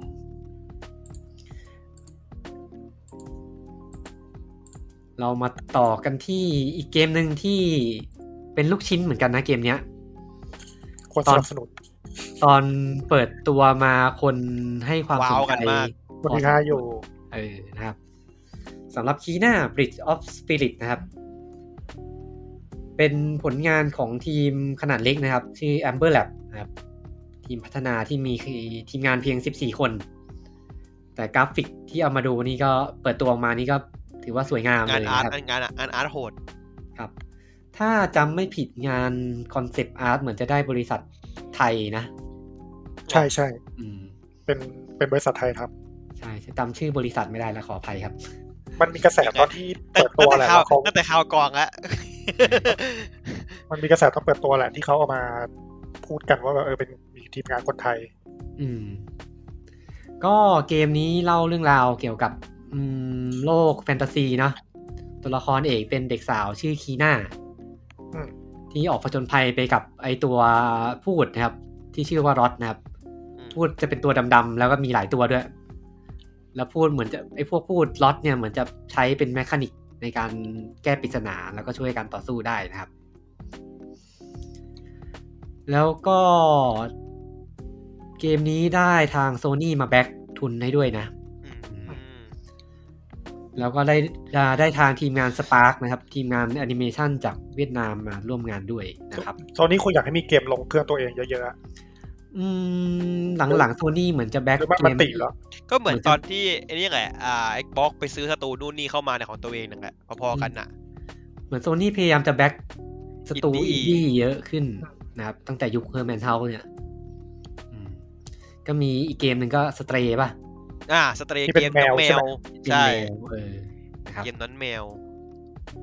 แล้วก็เกมนี้เหมือนจะเป็นกลิ่นอายเป็นแบบทางเอเชียตะวันออกเฉียงใต้นะ อืม โซน งาน บ้าน อาร์ต เราเลย งานอาร์ตเหมือนเหมือนเพราะว่างานอาร์ตเหมือนไงวะรู้สึกเหมือนรายา เออคล้ายๆ รายาอันนั้นนะคล้ายๆ รายา แบบล้ว่าว ออกแนวแบบเวียดนามหน่อยๆอะไรอย่างเงี้ย อืม แล้วก็ได้ทางกลุ่มวงดนตรีพื้นบ้านอะของประเทศบาหลีอะ อืม กาเลมังกูดามานิ น่าจะผิด น่าจะผิด อ่าเขาบอกเป็นวงมโหรีของบาหลีนะค แต่ รับ เตอร์เตอร์เตอร์เตอร์เตอร์เตอร์เตอร์อันนี้เป็นมุกไงนะหนังโป๊แตก เออก็มาทำเพลงประกอบให้ด้วยนะครับ ถือว่าน่าสนใจสำหรับ น่าสนใจ ทีหน้า ดี Bridge of Spirit แต่ว่าก็อ่าเป็นเกมสเกลอินดี้นะอืม ต้องเผื่อใจไว้นิดนึง อาจจะไม่ได้แบบ ไม่ได้ระดับและเช่นแอนแคลงอะไรอย่างนั้นนะ โหงั้นก็เกินไปถ้าพี่จะหวังขนาดนั้นน่ะนะ เออเพราะว่าหน้าหน้าเกมมันจะเหมือนจะขายอย่างนั้นไง มันภาพสวยเลยไง เออ มันอาจจะมีคนที่แบบคาดหวังอยู่ประมาณหนึ่งนะครับ เวลาจัดรายการแล้วก็พูดทำลายความหวังนี้รู้สึกผิดผิดยังไงไม่รู้ นะครับอ่าหวังน้อยๆ จะได้ ไม่ผิดหวัง ไม่ผิดหวังนะครับอืม คือถ้าเล่นแล้วมัน over expectation จะแบบว้าวไง เออ เราได้เรียนรู้มาจากเซิร์ฟพังนะฮะ อ่าแอนเทมอย่างเงี้ยครับเออ อันอันอันนี้ได้มีคนหวังเลยเหรอ อ่ะผมหวัง อยู่ อ่าได้ผิดพี่ผิดเองอ่ะนะ เออ โอ้โห ตอนแรกคนหวังเต็มเลย พอเห็นพอพอพอตัวเบต้ามาทุกคนแม่งแบบอืม เอออ่ะ ทีหน้าก็ลง PC PS4 PS5 นะครับ วันที่ 24 สิงหาคมนี้ เอ้ย กันยายนนี้ เย็นใจเย็น มันเลื่อนมาจากเดือนที่แล้ว เออ เกมมันจะออกวางจำหน่ายตั้งแต่เดือนสิงหาคมแล้วมันเลื่อนมาเดือนเป็นเดือนนี้นะครับ ไม่ใช่ 24 ด้วย 21 ยี่สิบเอ็ดก็ไปใหญ่งั้นเนี่ย เงินเถอะละ 21 กันยายนนะครับ ต่อมาเป็นเกมภาคต่อครับ ของเกมที่กำลังจะแจกบน Epic Game Store นะครับ อืม แคมเปญส่งเสริมการขายยอดเยี่ยมไหม อ่ะก็พัก เออ ก็อยากให้พักสอง ใจเย็น พักกันก่อน อ่ากับเกมเชลเตอร์สองนะครับ เป็นเกมแนว อ่า คล้ายๆ Fallout Shelter อ่า สร้างวัวภัย อ่าสร้างหลุมหลบภัยบริหารจัดการอ่าเพื่อเอาชีวิตรอดในโลกหลังหายนะนะครับประมาณนี้ เกมก็ผลงานของยูนิคิวเกมนะครับ เขาทำเกมนี้อยู่เกมเดียวแหละ ก็คือหนึ่งกับสองเขาทำเองหมดนะ หนึ่งกับสองครับ เออ อืม ก็ถือว่าเป็นคนท่ายที่แบบเออแน่วแน่ดี อืมแล้วก็ภาคสองภาคแรกจะเป็นเรื่องราวเกี่ยวกับครอบครัว อืม เป็นพ่อที่ต้องดูแลครอบครัวนะครับ แล้วก็ภาคสองนี้นะครับ เปลี่ยนมาเป็นแฟคชั่นแทน เป็นหัวหน้ากลุ่มแฟคชั่น เป็นกลุ่มคนใหญ่ๆเลย อืม แล้วก็เพิ่มระบบ faction system เข้ามานะครับ ซึ่งตัว leader เนี่ยจะมีแบบ แบบอ่ามีเพิร์กประจำตัวอะไรประมาณนี้ ก็คือเป็น NPC ที่มีเหมือน แบบเป็นแบบพิเศษอะไรเงี้ยเหรอ อืมใช่ แล้วก็มันจะมีการไปเจอกับ faction อื่น ๆ ที่แบบเพิร์กมันจะส่งผลกันด้วย อืม อืมก็ขยายสเกลมาจากภาคแรกครับ ซึ่งสำหรับใครที่ละลังละลังจะเล่นภาคสองก็ไปเล่นภาคแรกก่อนได้ครับ ลองลองเล่นภาคแรกว่า ไปชิม ถูกจไปริตชิมก่อน หรือเปล่า ครับผม ก็ถือว่าเป็นอีกตัวเลือกหนึ่งสำหรับเกมแนว Fallout Shelter นะครับ ไม่ Fallout รู้ภาคแร Shelter กสนุก มั กัน น เนอะ Fallout Shelter มันยังมีอัปเดตอยู่ไหมย เห็นว่าก็ยังมีอยู่บ้างนะครับ แต่ไม่ได้แบบว่า ติตมมล เยอะแล้วอะ แต่เงียบ อืม แต่บอร์ดเกมเขาว่าสนุกนะ Fallout Shelter ๆว่าเชลเตอร์ที่เป็นบอร์ดเกมใช่ไหม อืม อืมเห็นในกลุ่มก็คนก็บอกสนุกเหมือนกัน อืม แต่ยังไม่เคยเล่นเหมือนกันนะ ไม่มีใครซื้อให้ครับ แต่ฟอร์บอร์ดเกมเนี่ยสนุกนะ อะไรนะ ไอตัวที่มัน ตรงฟอร์ ที่มันต้อง ฟอ ทำ ร์ โม บอร์ เด ด ล เกม ใช่ ก็ ไหม สนุกนะ ก็อยากเล่น ที่มินเจอร์ปะ Fallout บอร์ดเกมก็ที่ตอนนี้อยู่ไหนแล้ว ไม่รู้ มันมีสองตัวอะพี่มีตัวมินเจอร์ด้วยนี่ เรา อยู่ จ จ ริ ริ ง งบ้านผมเนี่ย ๆจริง ๆ เราเล่น Fallout บอร์ดเกมกันไปสองสามเกมแล้ว อืม สอง แต่มัน สาม กด คมัรั้น ง กดมันงงๆอ่ะตัวนั้น ตัว อ่ะ แรกเล่นตัวธรรมดาแล้วก็ครั้งที่สองก็เล่นตัวเสริม อืม ว่ากดมันงงว่ะเอา ยัง จริง ก็ก็ยังไม่รู้นะครับว่าจะได้กลับมาเล่นบอร์ดเกมกันอีกเมื่อไหร่นะครับ เนี่ยจริงๆ ฉีดวัคซีนแล้ว อืมก็ได้นะผก็ม ได้ เห็ นะ นว่าผมเห็นวันนี้ก็คนเต็มห้างเลย ๆไปมากอะ เพ ค ราะ รับ ว่าผมไปตัดผมไปห้างก็คนเต็มเลย ผมไปซื้อของซูเปอร์ อืม อืมครับโหร้านชาบงชาบูนี่คนเต็มเลยอะ โอ้โห อยากกินมากตอน คิ เนี้ยว บอก แม่ง เลย สองสามชั่วโมง เออเฮ้ยผมเห็นผมเดินผ่านไอเนี้ยอะไรวะ ที่ดังๆ อ่ะ ที่ที่เขาอยากกิน โมโม กัน เหร อะเออโมโม โม อะ โม่ เออผมเห็นเขาบอกหกสิบสี่คิว ใช่แหละโมโม่อะสองชั่วโมงสามชั่วโมงโอ้โหแม่งอัดอั้นอ่ะ ไม่ไหวแล้วอ่ะ ผมกินย่างเนยดีกว่า อ่า คนมันอัดอั้นนะครับ ในเฟซผมก็มีแต่คนโพสต์ไปร้านหมูท้ามั่งไปร้านชาบูมั่งโอ้โห ชีวิตเราอยู่ด้วยเนี่ยแหละ ขับเคลื่อนด้วยหมูทะ เขาเคยในบุฟเฟ่ต์ ต่อครับ ครับผม อ่ะเชลเตอร์ก็ได้ทางทีมเซเวนทีนะครับ อ่า มา มา ทำหน้า ขย ที่ในการจัดจำหน่ายนะครับ ลงให้กับ PC วันที่ 21 กันยายนนี้ครับผม อ่ะ ต่อไปดีกว่า ต่อไปดีกว่า อันนี้ก็ ลูกชิ้น ลูกชิ้นไหมถือว่าลูกชิ้นนะครับ อ่า อันนี้ ถือว่าเป็นเป็นไงลูกชิ้นลูกชิ้น เกมที่จะมาฆ่า ลูกชิ้นปล Back 4 Blood โอ้โห เหมือนเหมือนอะไรนะ เหมือนร้อนตัว เหมือน เหมือนเหมือนเห็น เอ๊ะทำไมช่วงนี้มันออกกันจังว่าทั้งเอเลี่ยนทั้งแบ็คโฟบัต เออเหมือนร้อนตัวแบบ ถ้าเป็นมีมก็จะเป็นแบบมีมที่แบบคนอพยพจากตึกอ่ะ อ่า เออ ไม่แต่ผมงงว่าดีวอวาซีเกมที่คนแทบไม่แคร์เลยนะกระทั่งมาแจกในอีพิกอะ เออก็แจกฟรีอะ นะครับ อ่ะ World War C ครับ หลังจากอัปเดต อัปเกรดขายใหม่ไปแล้วครั้งหนึ่งนะครับ อ่า กับ Game of the Year Edition นะครับ ก็อัปเดตมาขายใหม่เหมือนอีกรอบนะครับสำหรับ World War C Aftermath นะครับ ก็อัปเดตใหม่นี้ก็เพิ่ม 2 แผนที่นะครับเข้ามา เพื่อมาตองอีสุดท้ายมั้งรู้สึก อ่า เป็นแผนที่กรุงโรมนะครับ กับแผนที่อ่าแม่น้ำรัสเซีย แม่น้ำน้ำแข็งนะครับ แล้วก็มีคลาสใหม่ครับเป็นคลาสแวนการ์ดที่ไม่ได้ตีการ์ดนะครับ อ่ะจะมาจะเล่นเลยโอ้ยแย่งเล่นอีก อ่าอันนี้มาพร้อมกับโล่ไฟฟ้านะครับ เป็นตัวแท้งในตัวเมรี ใช่แล้วก็มีปรับปรุงระบบมีรีใหม่ครับ มีถืออาวุธสองมือได้นะครับ มีเคียวมีปังตอมีขวานนะครับ แล้วก็เหมือนทำมาทำมาแข่งกับแบ็คโฟบัตหรือเปล่าไม่รู้ เพราะว่าเพิ่มโหมดการสลับมุมมองได้ด้วยนะครับ เอา ไป เป็นเวอร์ชันได้ไงใช่ไหมอันนี้ เออกับไปเป็นมุมมองบุคคลที่หนึ่งได้ด้วยนะครับ ก็น่าสนใจกันถ้าอย่างเงี้ย ถือว่าอ่าเกม World War C ก็สำเร็จไปเกินคาดนะ มีผู้เล่น ก็ 15 ล้านคนเลย ก็ก็ก็เวิร์กกว่าตัวหนังอะครับผม พูดแค่นี้แล้วกัน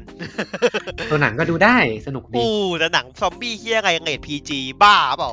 เออนะครับ ภาคสองข่าวข่าวๆเงียบไปแล้ว ไม่แต่ไม่ทำก็บ้างแบบผิด อืม ไม่เล่นก็บ้างอ่านหนังสือดีกว่า จริง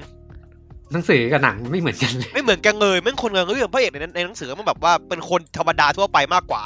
อืม แต่ในหนังมันแบบมึงเหนือธรรมชาติมาก สำหรับใครที่อยากหาเกมซอมบี้เล่นก็มีอีกหนึ่งตัวเลือกมานะครับ ก็ World War 4 ๆ อัพ แล้วถ้าเรา แมท ซื้อถ้าเรามีตัวตัวใน PC อย่างกับของที่เขาแจกมาเราอัปเกรดได้ใช่ไหม อัพได้อัพได้ อืมมันก็ดี ไม่กี่ร้อยมั้ง ประหยัดตังค์ดี อืม ก็ใครที่กดทันก็โชคดีไป อืม ใครที่กดไม่ทันก็ซื้อใหม่ครับ ซื้อใหม่ฮะ อ่า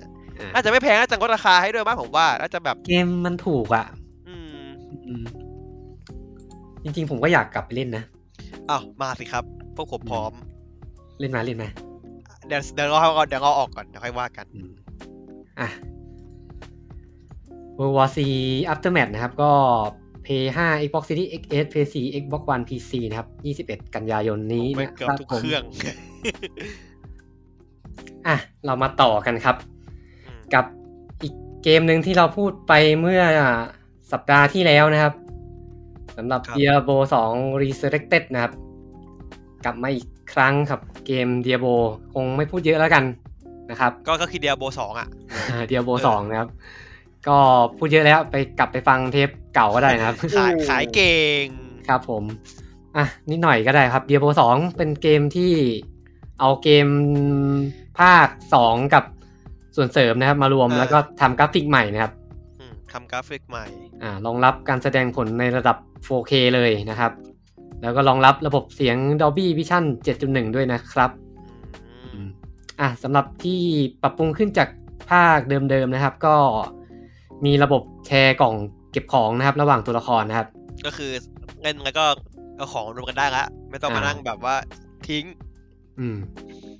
แล้วก็มีระบบเก็บทองอัตโนมัตินะครับ ไม่ต้องกดคลิกเก็บแล้วนะครับ เอ้ยเองระบบเนี้ยคงมีแต่ภาคเก่า เออบ ทบทนี้ชิบหายวิ่งเก็บเงินเนี่ย ทองดูดเข้าตัวได้เลยนะครับ แล้วก็มีการแจ้งเตือนนะครับ เมื่ออัปเกรดสกิลนะครับ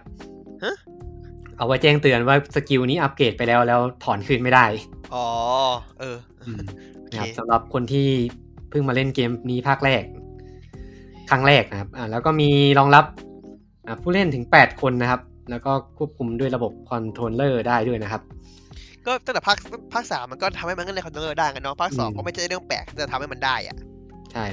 แล้วก็เอาเซฟเกมจากเกม Diablo 2 ภาคต้นฉบับมาเล่นต่อได้เลยนะครับ เอาจริงดิโอนเซฟได้เลยเหรอ ใช่ คำถามคือใครจะเก็บเซฟไว้บ้างอย่างงี้ดีวะ ไม่เหลือแล้วตอน แม่ นี้ งยี่สิบปีแล้ว นะครับ เกมก็เป็นผลงานของ Vicarious Vision นะครับ ก็เดี๋ยวไอคนทำไอ้นี่ใช่ป่ะ ไอ Crash ใช่ป่ะ เออ ใช่ใช่ Crash Remaster มีมีคนเขาแสดงความคิดเห็นนะผมอ่านแล้วก็รู้สึกว่าน่าสนใจดีเขาบอกว่ามาเล่นตอนเนี้ยมันก็อาจจะเป็นความทรงจำหลอกเราเหมือนกันนะว่าเมื่อก่อนเคยเล่นสนุก อะ อ่าตอนนี้ไม่รู้แล้วใช่ไหม ไม่ได้ตอนนี้มันอาจจะไม่สนุกแล้ว เพราะว่าเขาบอกว่า คนเรามันอาจจะไม่ได้มีความสนุกในการแบบ บิวตัวยากๆอ่ะ ความความต้องบอกว่าความสนุกของเรามันเปลี่ยนไป เออ เหมือนว่าเราไม่ได้มีเวลามาเล่นแบบ สมมติอัพผิดก็ต้องมาเล่นเล่นใหม่แต่ต้นอย่างเงี้ย อืมม หรือว่าอยากเล่นสายอื่นกูก็ต้องมาตั้งตั้งตัวใหม่ อ่าเป็นตัวใหม่ อย่างตอนดั้งเดิมอ่ะมันมีมันมีมันมีอะไรอ่ะเรียกเขาเขาเรียกว่าอะไรอ่ะอ่าเครื่องมือให้โกงเกมอ่ะว่าว่า อ่า เทรนเนอร์ เทรนเนอร์ อ่า เออเป็นเป็นเทรนเนอร์แบบรีเซ็ตตัวได้ สร้างของได้ได้ง่ายๆเนี่ยมันเล่นตอนนี้ที่ไม่มีเทรนเนอร์อาจจะไม่ได้รู้สึกสนุกมากขนาดนั้นแล้วอะ อืมผมว่าตอนที่เราเล่นคือมันเราเป็นเด็กด้วยแหละ อืมเดินเดินฟันฟัน คือพอเป็นเด็กเราเล่นอะไรก็สนุกอะ สนุกไปหมด อ่า เออ ๆ เล่น จนยังสนุกหรือเปล่า เออเล่น Counter Strike ด่าน Untitled ก็ยังเล่นแบบโอ้เล่นแล้วเล่นอีกนะครับ โหดาบยิ้มแม่งไม่บาลานซ์เลย ส นุก ครับเล็กๆก็สมัยเด็กๆเราก็สนุกกับอะไรง่ายๆอะแต่พอโตขึ้นมาก็จะเริ่ม งั้น เงินขายชีวิตเยอะละ เงื่อนไขชีวิตเยอะ เรื่องมากเอาง่าย เออนะครับอ่าเรามาต่อกันที่ เมื่อกี้บอกไปยังนะเดโบ r e s u r r e c t e d ลง PC คอนโซล 23 กันยายนนี้นะครับ อ่าครับผม แล้วก็มาต่อกันที่ Amber ครับ EMDR นะครับ เป็ Ember นเป็นเกมแนวแนวโคออฟกวนๆนะครับ อ่า อ่า ประมาณนี้ผลงานของ Muse Game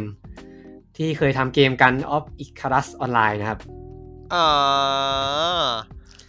เกมนี้ก็จะได้รับบทเป็นพนักงานดับเพลิง อืม อืม ที่ต้องออกไปทำภารกิจป่วนๆต่างๆ นะครับ ก็คือเป็นช่วงไอเดีย เป็นโอเวอร์คุกที่จับไฟ เออโอ้โหดับไฟแต่ว่ามุมมอง คนที่หนึ่งนะ เอ้าจริงดิเฟิร์มาสร้างเลยเหรอ เออนี่น่าสนใจ ครับ จริง ๆ เกมดับเพลิงมันมีอีกเกมหนึ่งนะ ที่เพิ่งออกไป พอปะโทไง ไม่ใช่ พอพอโทนี่ทำไปเล่นคนคนดูเยอะนะเว้ย รู้หนาหนูก็ เออ ดู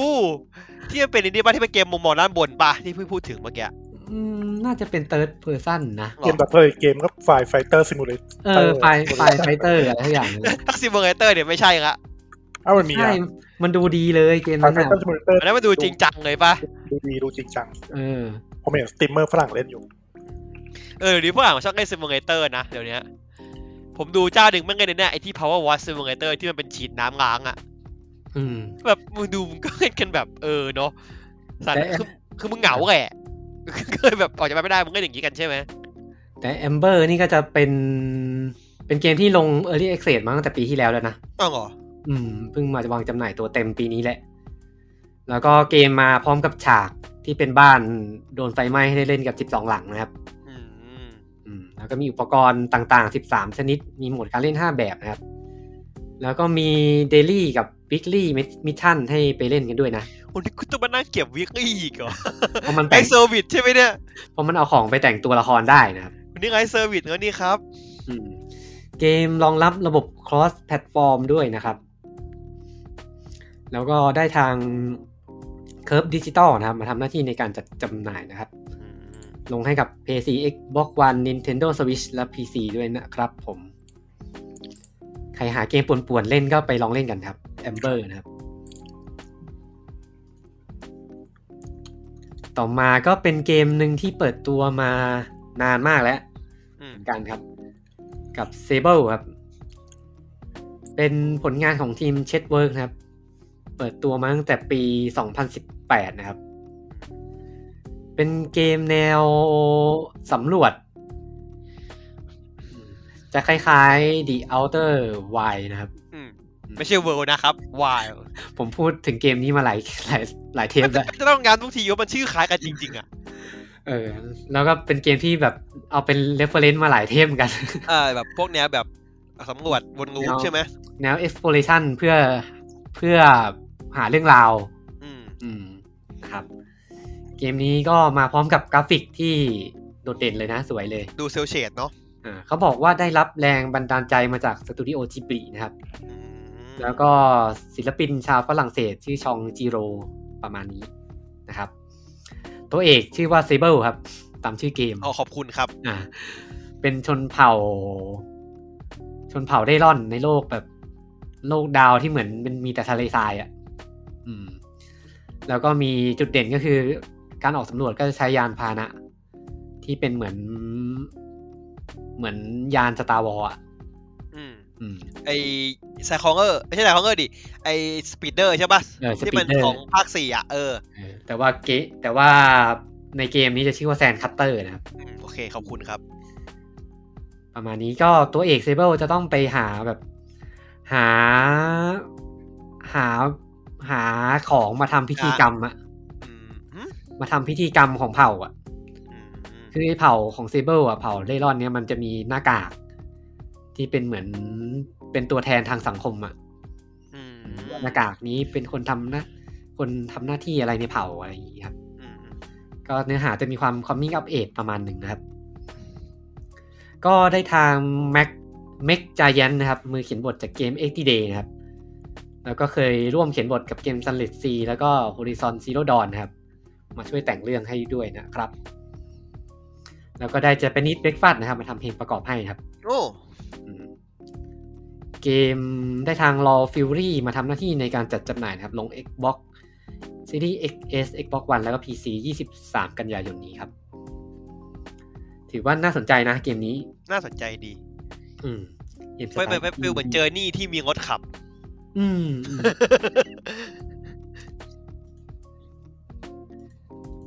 อ่ะ ไป ต่อกันที่อีกเกมหนึ่งเราพูดไปเทปที่แล้วแล้วครับเทปนี้เราก็มาพูดใหม่อีกครั้งหนึ่งครับสำหรับเกม Death Stranding Director Cut นะครับ ที่ ที่พวกกลับไม่ได้ขอคัด ผู้กำกับไม่ได้ผู้กำกับไม่อยากให้ ให้มันคัด ให้มันคัด นะครับ แต่ว่าก็ขายในชื่อ Director Cut นะครับ ก็เอามาขายใหม่สำลงให้กับเครื่อง p 5เลยนะครับ Exclusive ก็ Exclusive เลย มาพร้อมคอนเทนต์ใหม่นะครับ แข่งรถ มีอาวุธใหม่ อาวุธใหม่เป็นปืนเลเซอร์ที่ปืนที่ยิงสลบอ่ะ อ่าอ่าปืนเหมือนปืนยาสลบอ่ะ อืม แล้วก็มีอุปกรณ์ใหม่เป็นชุดที่ชุดชุดเหมือนเจ็ตแพ็ก อืม แล้วก็มียานพาหนะใหม่ครับ เป็นรถเหมือนรถสปอร์ตเลยนะครับ แล้วก็มีโหมดการเล่นใหม่ครับ มีภารกิจใหม่ด้วย แล้วก็มีพื้นที่ใหม่เพิ่มเข้ามานะครับ แล้วก็อ่าสิ่งปลูกสร้างใหม่ที่เพิ่มเข้ามาคือ fighting range นะครับ สนามเป็น เป็น ฮะ เป็นสนามยิงปืน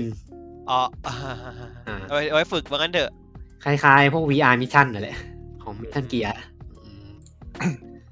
แล้วโหมดแข่งรถชื่อว่า fragile circuit นะครับ ของฟราจาเลยเหรอ เออ ใช่ ก็แข่งรถแล้วก็มี leaderboard แข่งกับคนอื่นได้นะครับ แล้วก็มีเนื้อเรื่องเพิ่มเข้ามาใหม่ด้วย ที่จะเป็นเนื้อเรื่องเป็นภารกิจที่มีความเป็นแอคชั่นนะครับ ให้เล่นกัน ก็คือ เอาไว้เอาไว้เอาไว้เอาไว้แก้ที่คนด่าภาคก่อนว่ามันจะเดิน เออมีแต่เดินเออ แอค ไม่ ชั่น มี แม่งเลย มีฉากแอคชั่นให้เล่นกันด้วยนะครับ พอใจยัง เออ มีปืนให้ยิงกันนะรอบเนี้ยพอใจยัง จริงๆภาคหลักมันก็เล่นได้แหละแบบแอคชั่นอะเกมมันแซนบ็อกอะ แต่มันสเตลมันพีเฟอ มัน ร์มากกว่าไง อืม มันฆ่าคนแล้วมันไม่ได้รีวอร์ดรีวอร์ดอ่ะ เออ แต่ไม่ฆ่าก็ไม่ได้ไงบอกไงดิใช่ไหมได้เหรอ ผมยังฆ่าคนหมดฐานเลย โอ้โหคุณ ฆ่าฆ่าหรือทำให้สลบ ทำให้สลบเออจริงๆก็ เออ ทำให้ ถ้า สลบไม่สงบอะไม่เป็นไรไง คือฆ่ามันมันจะลงโทษผู้เล่นไง อืม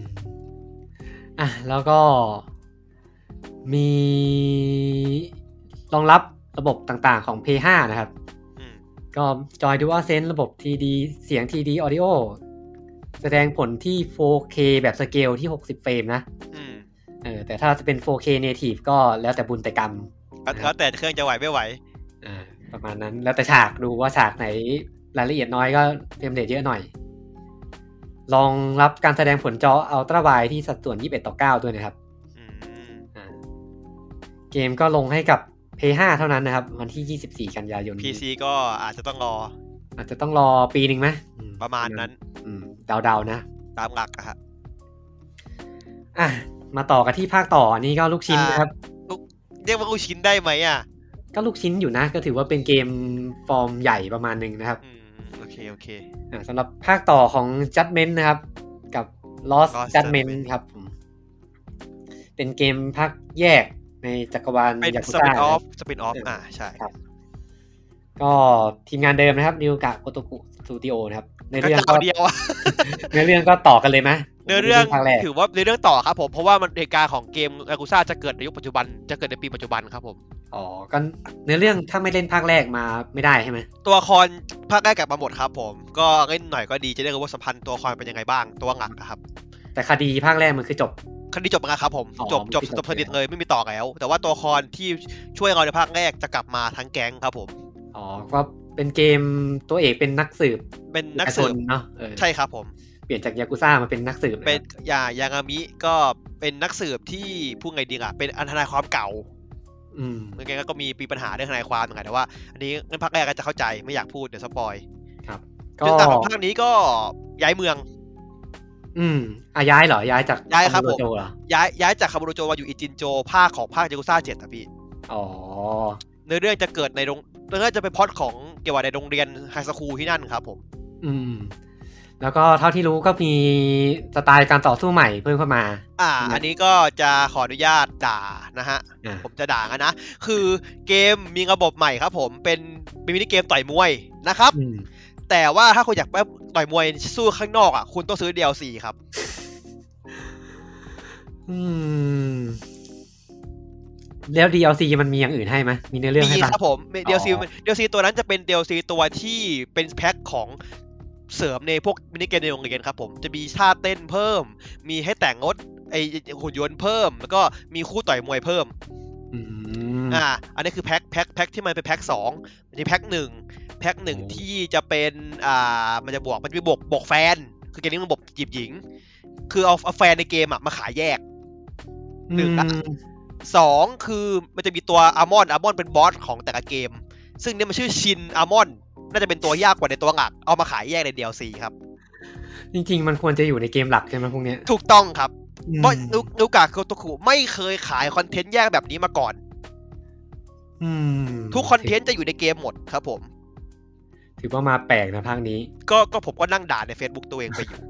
แล้วก็อันหนึงก็คือที่น่าสนใจครับผมมี DLC ชุดที่ 3 DLC ชุดที่3จะเป็น DLC สตอรี่ของตัวละคอชื่อไคโตะที่เป็นคู่หูอันเป็นอดีตโจกุซ่าครับผมที่ตัวใหญ่เสื้อส้มๆอ่ะ อืม อันเนี้ยเขาบอกสตอรี่มาสิบชั่วโมง อันเนี้ยอันเนี้ยผมโอเค เรื่องขายผม นี้ โอเค อันนี้โอเคอ่ะ แต่แต่ว่าตัวเดียวซีอันสองอันแรกผมไม่โอ้ยไม่โอเคเลยจริง แต่พวกเหมือนเหมือนตัดฟีเจอร์ไปขายนี่ดูแย่นะ ๆ ใช่ครับ มันคือ อืม ผมว่ามันคือตัดฟีเจอร์แหละเพราะว่าไอตัวเซตแรกอะมันขายพร้อมกับตัวเกมเลยพี่ อืมอืม ไอตัวที่มันมีมันจะมีที่มันมีแฟน มีหมา มีสเก็ตบอร์ด มี อ๋อ มีส ไอ้ มีมีสมีหนามมา สเก็ตไก่ด้วย ไอหมาชิบะที่เอาไปแกะรอยนี่ก็คือ มัน DLC เหรอ ครับ มันจะมีหมาหลักตัวหนึ่งแล้ว อ่ามี มีมีสกินหมาขายเพิ่มอ่ะ อ๋อ แล้วก็มีเกม อ่า เกมในเครื่อง Sega Master สี่สี่เกม คือพวกของเสริมที่มันควรจะเป็นของอัพอัพอันงอกอะมันจะไปขาย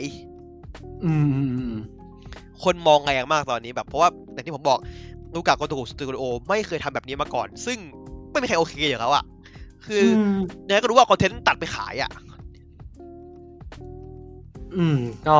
ไม่แน่ใจเหมือนกัน ผรู้สึกค่อนข้างรู้สึกเจ็บปวดกับตรงนี้ เพราะว่าผมอวยเขามาตลอดว่าเขาเป็นค่ายที่แฟร์คนเล่นมาก อืม อาจจะเพิ่ม เพิ่ม เพิ่มเพิ่มยอดไหม คือก็ก็เป็นไปได้ครับเพราะว่าค่า เออ ตัวบักบักบักบักนักแสดงหลักของเราก็นะ คุณคุณคิมุงะก็แพงชิบหายนะฮะ อ่าแล้วภาคนี้ได้คุณฮิโรชิทามากินะครับ อ่าที่เล่น มา อ่าอ่า ประมาณสุดเก่า ประมาณสุดเก๋าตัว อ่า ตัวที่เป็นละคร ละครตัวที่เป็นละครตัวสั้นอ่ะ ไม่ใช่ตัวละคร เออ ที่ขายในฟิกอ่ะ อ่ามาเล่นด้วยแล้วก็มีคุณใครอีกนะ คนที่เล่นเรื่องไหนว่าจะไม่ได้การคุยพี่เตาะอยู่ แต่ว่ามีนักแสดงหลายคนครับผมแล้วแล้วแล้วคือตัวละคอหลักเป็นนักแสดงหมดเลย ที่เป็นฝั่งตัวฝั่งฝั่งคนอื่นที่ไม่ใช่ตัวละคอที่พัดเรื่องไหนแล้วอ่ะนั่นนักแสดงนักแสดงจริงหมดเลย คนที่เป็นพ่อพระเอกคาเมเดอร์ซีโร่วันไง อ่าใช่ใช่ใช่ใช่อ่าคนนั้นน่ะด้วยมาเป็น อันนั้นมาเป็นตำรวจปะหรือสักอย่างจำไม่ได้ครับเป็นใครวะจำในเรื่องไม่ได้ละผมพยายามจะไม่เงไม่ไม่ดูเนื้อเรื่องผมก็ยังมึงเลยผมกลัวโดนสปอยผมก็ยังมึงเลยงอเงินอย่างเดียว ผมว่าได้พ่อบ้านสุดเก่ามานี่ก็ มาเป็นจากุซ่าด้วยนะ มันก็เป็นจากุซ่าด้วย ถือว่าเป็นบิ๊กเนมเหมือนกันนะ บิ๊กเนมบิ๊กเนมครับภาคนี้บิ๊กเนม อืม เยอะ ก็เขาก็งือกันว่าภาคสุดท้าย เพราะว่ามีปัญหากับค่ายจอห์นนี่ที่พระเอกของเราเนี่ยมีปัญหากับค่าย ก็อาจจะไม่ได้มีภาคนี้ต่อแล้ว ก็คุณว่าจะมีไหมเพราะว่าเขาคิดว่าเขาขายเต็มที่เพราะว่ากูคงไม่ทำต่อแล้ว คงกลับไปทำยากุซ่าเหมือนเดิม ก็ครับผมประมาณนั้นแหละครับ อืม เสียดายเหมือนกันเสียดายเพราะว่าซีรีส์นี้เรื่องดีมาก หรืออาจจะกลับไปทำซูเปอร์บังกี้บอลก็ได้นะ อ้าวอ้าวอ้าวล่าสุดคิดลือไปโผล่แล้วทำไปเล่นไป เออครับ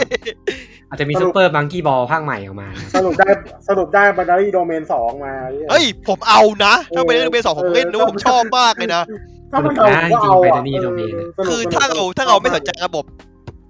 พูดด้วยเสียงอะ สนุกอะเออ เกมมันดีมากเลยนะเว้ยแต่เอาเสียง ใช่ ไม่ทำให้เกมเฮีย เสียดายว่าบุ๊กเมนมันเจ๊งๆมาหน่อยแต่แม่งสนุกดิ อ่า แหม เกมก็ลง Play 5 Xbox Series X Play 4 Xbox One 24 กันยายนนี้นะครับ ไม่มีสิทธิ์ลง PC เลยมั้งเนี่ย มีลุ้นไหม โอกาส PC เป็นศูนย์นะครับผมเพราะว่าทาง เหรอ ค่ายเขาไม่ชอบ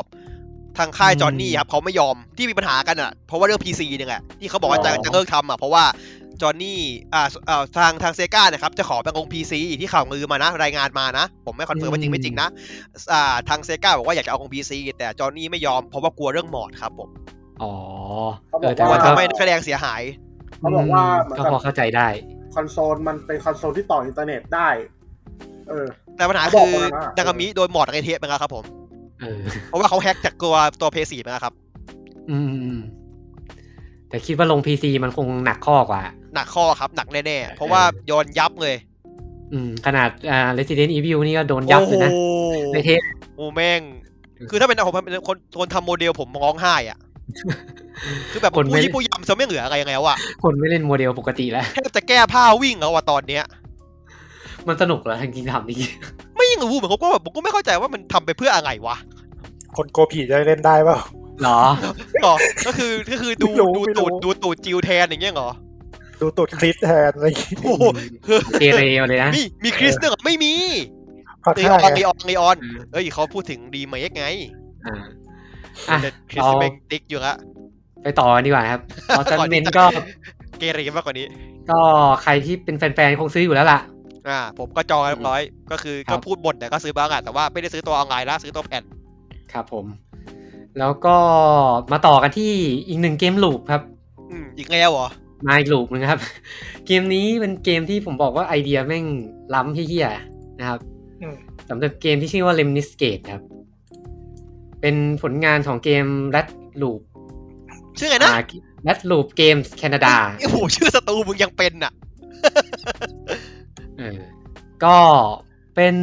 น่าจะเป็นเกมสเกลใหญ่เกมแรกของเขาอะเกมแรก เกมก่อนหน้านี้มันเป็นเกมแบบ เหมือนเกม เกมรถอะไรสักอย่างนี่แหละ อืม อืม แต่เกมนี้มาพร้อมกับไอเดียที่ล้ำมากครับ คือเกมมันจะเป็นเกมยิง ที่จะเป็นการต่อสู้แบบหนึ่งต่อหนึ่งนะครับหนึ่งต่อหนึ่งหรือสองต่อสองโดยที่ผู้เล่นจะมีเวลาเล่นแค่ยี่สิบห้าวินาที อืม อืม อืม พอครบยี่สิบห้าวินาทีปุ๊บมันจะกลับมามันจะกลับมารีเซ็ตลูปใหม่ เริ่มเกมใหม่ โดยที่ตัวเราตัวของผู้เล่นที่เราเล่นไปแล้วอะ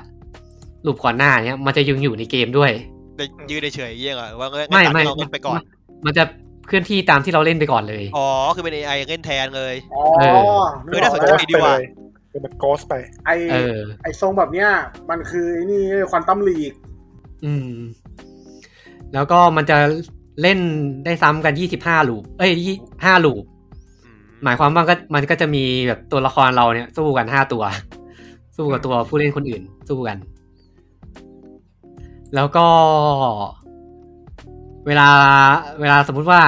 มันจะมีลูกเล่นอย่างหนึ่งคือแบบ สมมุติว่าตัวลูกก่อนหน้าเนี้ยเราตายใช่ไหม ครับ ครับ แล้วเราเวลาเราตายอ่ะเราจะไม่เราจะยังเล่นต่อได้ในรูปแบบโกดอ่ะ เป็นผี อืม เออแล้วถ้าพอถ้าอีลูปหนึ่งเรามาอินเตอร์รับการตายได้อ่ะไอตัว อ๋อจะไม่ ไอตัวผี ตาย มันก็จะเล่นต่อ เออ เออเออน่าไอเดียเจ๋งดีว่ะเออ แล้วก็พอรีเซ็ตลูปใหม่เนี่ยมันก็จะเริ่มมันก็จะมีฮีโร่ต่างๆ ให้เล่นด้วยฮีโร่แต่ละตัวก็จะมีความสามารถไม่เหมือนกัน มีตัววางกับดักตัวสไนเปอร์ ตัวแบบใช้เกาะ ตัวชะลอเวลาตัวที่มีประตูวาร์ปแบบสปีดเกตก็มี อืมเออไอเดียแม่งดีว่ะ แล้วก็เกมมันจะมีโหมดการเล่นแบบ Capture the Flag แล้วก็มี Domination มี Seek and Destroy ประมาณนี้นะครับ แต่เกมมันจะมีแค่ 1 vs 1 กับ 2 vs 2 นะ โอ้ยสงสารซียูเห แต่ อะ แต่ถ้าเล่นหลายคนคงมั่วหน้าดูอะ มั่วแม่งวิ่งกัน เออ ห้างหลบนิ้ววิ่งกันยับเลย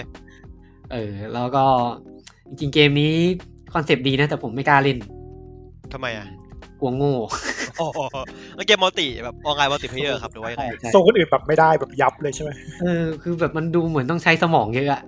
อืม ซึ่งก็ไม่ค่อยจะมีกันเท่าไหร่พวกเราเบนเซลมาน้อย ขอเกมยิงโง่ๆแล้วกัน อืม ขอเงินแบนการ์ดดีกว่าคอดูตี้ เออ แบนการ์ดอ่ะ นะครับสำหรับใครที่หาเกมแนวใหม่นะครับ ก็ ก็ไปลองเล่นนี้ก็ไอเลมิสเกตก็ได้ต้อเคยบอกว่ามันมีเกมควอนตัมลีกใช่ไหม ใช่พี่ควันตัมลีกควันตัมลีกมันมันคอนเซ็ปต์แบบนี้เลยอะ หรอ ใช่ ควอนตัมลีกก็เงียบกิ๊บกันเหมือนกันนะ ออกมานานแล้วพี่มัน อืม เกมน่าจะตายไปแล้วมั้งควันตัมลีกอะผมว่าเพราะว่าคอนเซ็ปต์เกมแบบเนี้ยเกมแบบไทม์ลูปเนี่ยมันถ้าถ้าไปทำแบบคอนคอมเพติทีฟอะมันมันเข้าใจยากอะ อืมมันเข้าใจยาก จุดตัวแปรมันเยอะเนาะ ใช่เพราะว่าผมไปดูเกมเพลย์มันผมก็ไม่เข้าใจอะแบบเกมเพลย์ลูปมึงคืออะไรวะ คือ คือไอ้ค่ายเนี้ยมันปล่อยวิดีโออธิบายเกมเพลย์มาหลายรอบมากอะ คนก็ยังไม่เข้าใจ เออ แล้วมัน มันเหมือนจะ คนไม่เข้าใจกันสักทีอะอืม ซึ่งดูแล้วน่า น่าจะเป็นเกมที่ใช้สมองเยอะ เหมือนกันนะครับ ก็ไปลองเล่นกันได้ครับ บน PlayStation 5 นะครับ อืม Xbox Series XS Play 4 Xbox One แล้วก็ PC ครับ 28 กันยายนนี้ครับผม เรามาต่อกันที่ เกมที่เลื่อนมาตั้งแต่เดือนที่แล้วนะครับ อีกแล้วเหรอ สำหรับเกม เกมที่เป็นห้างสรรพสินค้าตรงแคไลน์ อ๋อ วงใน โอ้ย เนี่ย มุกนี้อีกแล้วคุณเมื่อนมุกดักอีกแล้วเนี่ย ลึกอีกแล้ว เล่นซ้ำนะครับ โอ้แคไลน์คนรู้จักเยอะแยะไลน์ ไม่มันแก่ครับ อ๋อแก่ด้วยนะนะครับสำหรับเกม New World นะครับ เกม MO MMO RPG จาก Amazon Game นะครับ อ่า ก็เกม New World เป็นโปรเจกต์เกมของ Amazon ครับ ที่เขาเปิดตัวมา 3 เกมในปี 2016 นะครับ อันนี้เลยเกมเดียว มีมี New World มี Breakaway ครับ เป็นเกม MOBA ครับ แล้วก็ Crucible ครับ เป็นเกม Hero Shooter นะครับ ที่ตายไปแล้วนะครับ Breakaway ก็คือไม่ได้พัฒนาต่อนะครับหายไปเลย แล้ว Crucible ก็ปิดบริการไปแล้วนะครับ เรียบร้อย เหลือ New World นะครับ ที่ยังเหลือรอดอยู่กับเกม M- MMORPG นะครับ เกมนี้ก็อืมจุดเด่นน่าจะอยู่ที่ความอิสระในการเล่น อ่า ความที่เกมมันเป็นแซนด์บ็อกซ์ อืม น่าจะเป็น MMO ที่เน้นไม่ไม่ได้เน้นเนื้อเรื่องจริงจังเท่าไหร่เออ มีเควสให้เล่น แต่ไม่ได้หลัก เออไม่ได้เหมือน World of Warcraft หรือ Final Fantasy 14 นะครับ ก็จะมีแบบผู้เล่นอาจจะไปทำเควสให้กับฝ่ายแต่ละฝ่ายได้ หรือ เกม จะ มัน ไป จะมี ตีชาวบ้านก็ได้ เออเกมมันจะมีสามฝ่าย แล้วก็แต่ละฝ่ายมันจะให้เควสมาเรื่อยๆ ให้เราทำเก็บทรัพยากรประมาณนี้นะครับ แล้วก็ยกพวกไปตีกับฝ่ายอื่นได้นะครับ แล้วก็ระบบการพัฒนาตัวละคร มันจะเก่งกาจขึ้นตามการใช้งานอาวุธที่ใช้นะครับ แบบเอเดอร์สกอร์อ่ะ อ่า อืมเกมก็มีตั้งแต่ธนูค้อนขวานเล็กนะครับคาถาไฟคาถาพลังชีวิตนะครับปืนคาบศิลานะครับหอกแล้วก็ดาบโล่สนับมือน้ำแข็งนะครับ แล้วก็อาวุธแต่ละอย่างก็จะมีสายสกิลที่แยกไม่เหมือนกันเลยนะครับ อืม อืมสายคราฟก็มีสายรีไฟล์สายคราฟสายแกตเตอริงนะครับ ก็จะมีสกิลแตกต่างกันเหมือนกัน สายจะเล่นแบบ มันให้อิสระไม่ต้องเล่นแบบ สู้อย่างเดียวหรือว่าครับ เล่นเนื้อเรื่องไปเป็นฉากๆฉากๆอะอืมนะครับ ก็เกมเป็นผลงานของ Amazon Game Orange County นะครับ อืม ชื่อดังเดิมของเขาคือ Double Helix Game นะครับ อืมอืม อืมที่นี่ เสื้อตัวก็ไม่ได้ใหญ่มากนะ เอาจริง เอ่อที่ทำเกม Killer Instinct ๆ ตัวรีเมค อืมนะครับ แล้วเกมก็ใช้ Engine ของ Amazon Game Tech ด้วยนะครับ ชื่อ Amazon l a b y a r d นะครับ นมยาร์ดอ่า ใช่ อืมก็ไปรอลุ้นกันนะครับสำหรับ New World ว่าจะรอด ก็ ไหมครับ ก็ดู ผมว่ามันก็ดูน่าจะเวิร์กสุดในอเมซอนที่ทำมาแหละ เพราะว่ากระแสมันก็ดี อืมก็อย่างที่บอกไปเทปก่อนนะว่ามันรีเวิร์กมาหลายรอบ อืม อืม คือมันก็ยังเป็นเกมเดียวๆมันที่เหลือที่มันยังลงทุนนะแบบ ยังแบบไม่ไม่ไม่ปิดไปเลยอ่ะ อืมอืมก็ยังไม่ได้เปิด คูซิเบิลว่ะ ก็คือเบต้ามันก็ปิดไปเลยนี่พี่คูซิเบิลว่ะ หรอมันเบมันปิดตั้งแต่เบต้าเลยเหรอ ไม่ไม่รู้สึกว่ามันเปิดมาปุ๊บแล้วมันกลับไปเป็น ใช่ เบต้าเดิมมันก็ปิด ใช่ใช่ อืม ผมไปลองกับไอเป็ดมา อ่ะไปรอลุ้นกัน New World นะครับ บน PC วันที่ 28 กันยายนนี้นะครับ เกมก็ไม่แพงนะ แล้วก็สัปดาห์หน้าน่าจะมี Open Beta นะ ไปลองเล่นกันก่อนได้ อืม อืมสิ่งหนึ่งสิ่งหนึ่งที่หลังจากลองเล่นไปรอบก่อนก็คือ ระบบสร้างตัวละครมันไม่ดีเลยอะ อ๋อ อืม ตัวเรื่องมันน้อย แต่คิดว่าคงหลังจากเกมออกคงมีอะไรมาขายเพิ่มแหละ อืมหมายถึงว่าขายในร้าน อืม ขายในแคชช็อป แล้วอ๋อแล้วก็ลืมบอกไปว่าเกมเป็นซื้อทีเดียวจบนะครับ อ่า อ่ ซึ่งก็ห ไต้ มายความว่าคนจะต้องไปตั้งซื้อซื้อตังค์เติมตังค์ในเกมเอา อ่าไม่ต้องมีรายเดือน แต่ว่าไปซื้อของเอา เออไม่รู้ว่ามีแคชช็อปหรือเปล่าไปลองรู้ ผมว่ามีแน่ไม่งอดหรอกพี่ มันจะอยู่ยังไงอะถ้าไม่มีแคชช็อปอะ แคชช็อปแฟชั่นหรือว่าแคชช็อปเก่งแคชช็อปแฟชั่นดิแคชช็อปเก่งนี่โดนด่ายับเลยนะ แคชช็อปเก่งนี่โดนด่าแน่นอนนะ โหไม่เหลือ มันเคยมีด้วยว่ามันขายพรีเมียมพี่ตอนที่มันเบต้าครั้งแรกอะ อ๋อขาย VIP เหรอ เออแบบว่าเออ เพื่อนผมบอกมาว่ามีขาย VIP แบบว่า ขุดของได้เยอะขึ้นไงได้เยอะขึ้นเว้ย อืม แล้วแบบโดนด่ายับ ถอดออกเลย เราไปดูว่าจะกลับมาอีกไหมไอ้ระบบนี้เนี่ย ถือว่าเขาเขาเขาก็ฟังเสียงผู้เล่นดี ก็สมควรน่ะ โอ้ โอ้โหขาย VIP โอ้โหสมควรโดนด่า อ่ะฮะแล้วเราก็มาต่อกันที่อีกหนึ่งเกม JRPG นะครับ ที่จะมาเล่นให้ได้เล่นกันในเดือนนี้นะครับสำหรับ Astria Ascending นะครับ เป็นเกม JRPG ที่มาจากทีมงานฝรั่งเศสกับแคนาดานะครับอืมเป็นผลงานของทีมที่ชื่อว่า Artisan Studio ครับ ทีมจริงๆ เหมือนจะเป็นเกมแรกของเขา แต่ว่าถ้าไปคุยคุยดีๆ เขาเคยช่วยทำเกมซูเปอร์เนปจูเนียอาร์พีจีนะครับ เอ้าเหรอ อืม เกมวีฟนี่ครับ เกมในภาคแยกของซีรีส์ไฮเปอร์ดิเมนชันเนปจูเนียนะครับ จำชื่อได้ไงนะแหมจริงเงี้ยจำชื่อได้ ไม่ได้เล่น บอกเลยซีรีส์เนี้ย ปูจริงดิ เล่นแล้วก็ไม่เก็ตด้วย มันก็เอาคอนโซลวอลมาทำเป็นโมเอะอะแค่นั้นแหละอย่าหวังไงมาก ไม่หนุกอ่ะ ไม่หนุก ผมผมจะบอกให้ว่าเกมเนี้ยไอเกมซีรีส์ไฮเปอร์ดิเมนชันเนปจูเนียเนี่ย ผมซื้อมาพร้อมกับเทรลออฟโคสติลอะ อืม ซื้อ เพราะ มา มัน เลย เป็นเหรอ เกมเพราะมันเป็นเกมจากเกมเกมญี่ปุ่นบน PS Vita ที่มาลง PC เกมแรกๆอ่ะ อ๋อ เลยซื้อมาคู่กันแล้วก็พยายามจะทำความเข้าใจ สรุปว่าเล่นแล้วไม่เก็ตนะครับเกมนี้ แต่ว่า Astria Ascending ถือว่าน่าสนใจเลยนะครับ มาพร้อมกับงานศิลป์สไตล์คล้ายๆของวานิลาแวร์อะ อืมอืมอื อื ม มครับ เกมเป็นเกม JRPG เดินข้างนะครับ แล้วก็ได้อ่าคุณฮิโตชิสกิโมโตะนะครับ ผู้แต่งเพลงจาก Final Fantasy 12 กับ Vagrant Story มาทำเพลงให้ด้วยนะครับ ได้คุณคาซูชิเกะโนจิมะนะครับ มือเขียนบท Final Fantasy หลาย ๆ ภาคนะครับ มาร่วมเขียนบทด้วยนะครับ อืมเกมก็มีจุดจริง ๆ เหมือนเนื้อเรื่องมันจะไม่ได้ฟิก ฟิกตามตัวนะ เพราะว่าเกมมันจะให้เราได้รับบทเป็นฮีโร่กลุ่มฮีโร่แปดตัว อืม อืม ซึ่งตัวกลุ่มฮีโร่เนี่ย เราปรับแต่งได้เกือบหมดเลยตั้งแต่เผ่าตั้งแต่คลาร์ดอืม แล้วเกมก็มีคลาร์ดกว่า 20คลาร์ดเลยนะครับ โอ้ อืม แต่ตัวระบบการต่อสู้ก็จะเป็นเทิร์นเบสนะอืมกราฟิกสวยงามมีชั่วโมง เขาบอกว่าเขาเคลมว่าจะมี อ่า ชั่วโมงการเล่นราวห้าสิบชั่วโมงนะครับ อ่าก็ก็ถือว่า RPG ก็ไม่ยาวมากนะ อืม ในจุด ก็ ที่ว่าพอเล่นได้ ก็ทีมทีมเล็กด้วยไม่ทีมใหญ่ อืมอืม แล้วก็มีเสียงภาคฟูลไวนะครับ ทั้ง เค ญี่ปุ่นทั้ง เค อังกฤษนะครับ อันนี้ไงการลงทุน เออแล้วก็ได้ทางเดียวิลเลเจอร์มาทำหน้าที่ในการวางจำหน่ายนะครับ ลง p 5 Xbox Series XS PC Xbox One Nintendo Switch PC นะครับ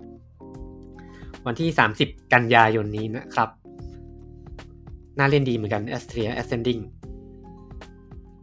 แต่ว่าก็คงเล่นซื้อมาก็คงไม่ได้เล่นนะครับ คุณบอกคุณมีเกมยาวเล่นเป็นปีไม่ต้องซื้อเล่า อืม ไปหมดปีนี้ค่อยเล่นเคลียร์ปี อ่า นี้ก่อน เรามาต่อกันที่อีกหนึ่งเกมนะครับ อันนี้น่าจะเป็นลูกชิ้นเหมือนกัน อืม ถือว่าลูกชิ้นไหมสำหรับ Hot Wheel Unleash ครับ ชื่อสำหรับพี่เตาะ น่าเล่น เออ เป็น คน เกม คนไฮป์ หลังจากมี Hot Wheel ใน Forza 3 มาแล้ว อันนี้เป็นเกม Hot Wheel แท้ๆนะครับ ทำเองเลยเออ อืมผลงานของทีม Milestone นะครับ เคยทำเกม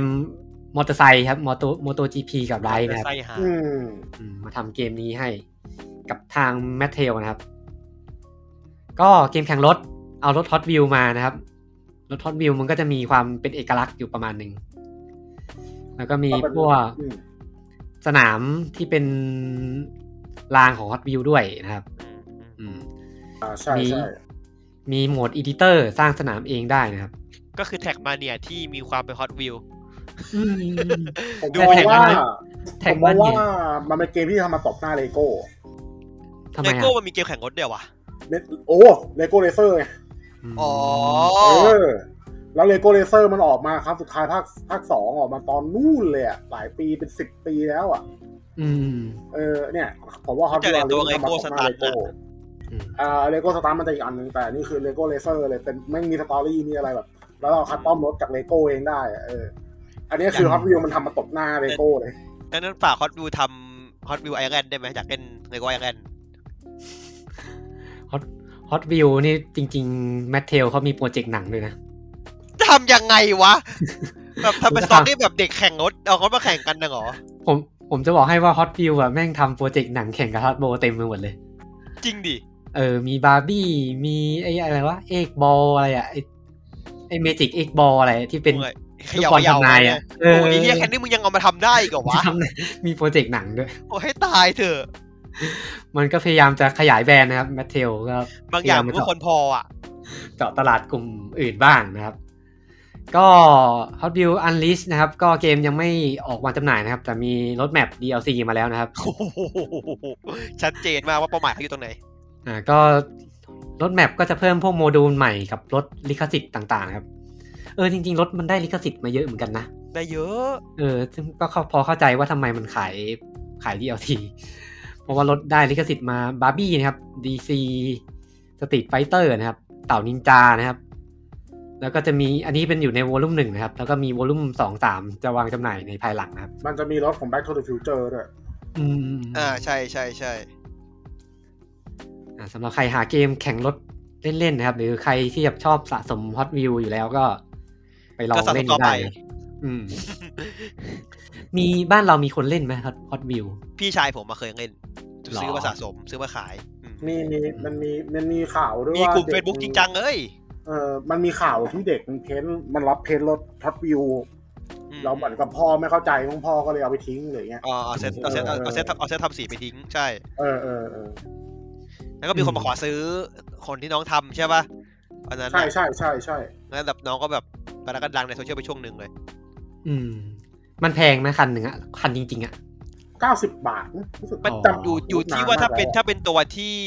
ที่ที่เป็นแบบ Limited ลิมิเต็ดก็จะแพงใช่ อืมแต่มันคันหนึงมันไม่แพงถ้าโทมิก้านะ อ่าโทมิก้า อืม เป็นรถไอ้นี่ไง มันเป็นรถคือโทมิก้าไม่ดูแบบดีกว่าฮอตวิวมันเป็นของที่แบบทำแม้โปรดักต์กว่าปะ อืม เออ อืมอืมประมาณนั้นประมาณนั้น มันเก่งกำไรได้ไหม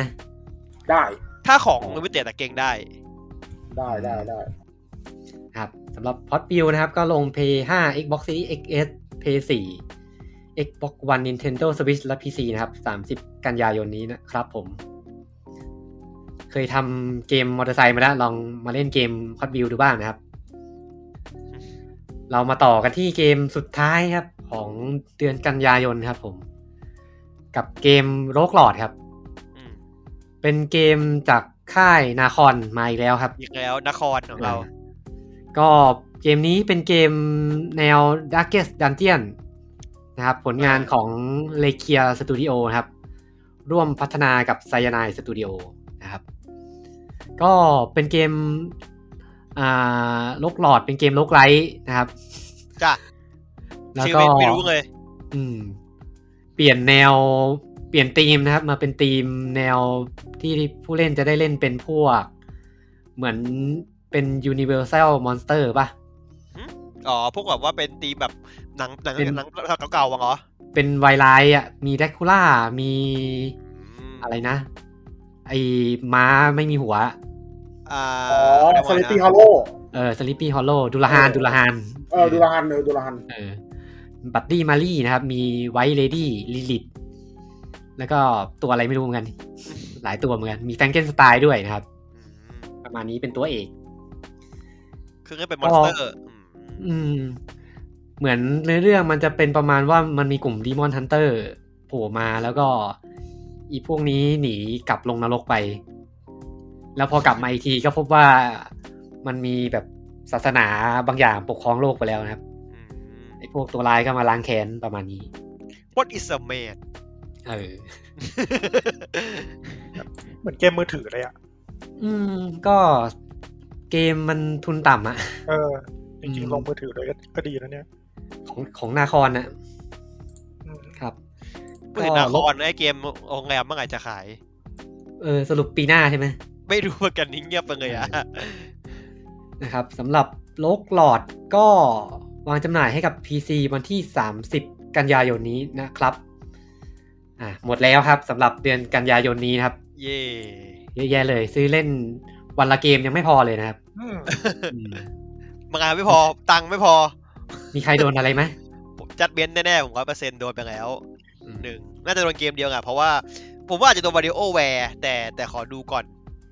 มันขายมันขายราคาเท่าไหร่อะวาริโอแวร์ ราคาเต็มแน่ๆราคา พันห้าเก้าสิบ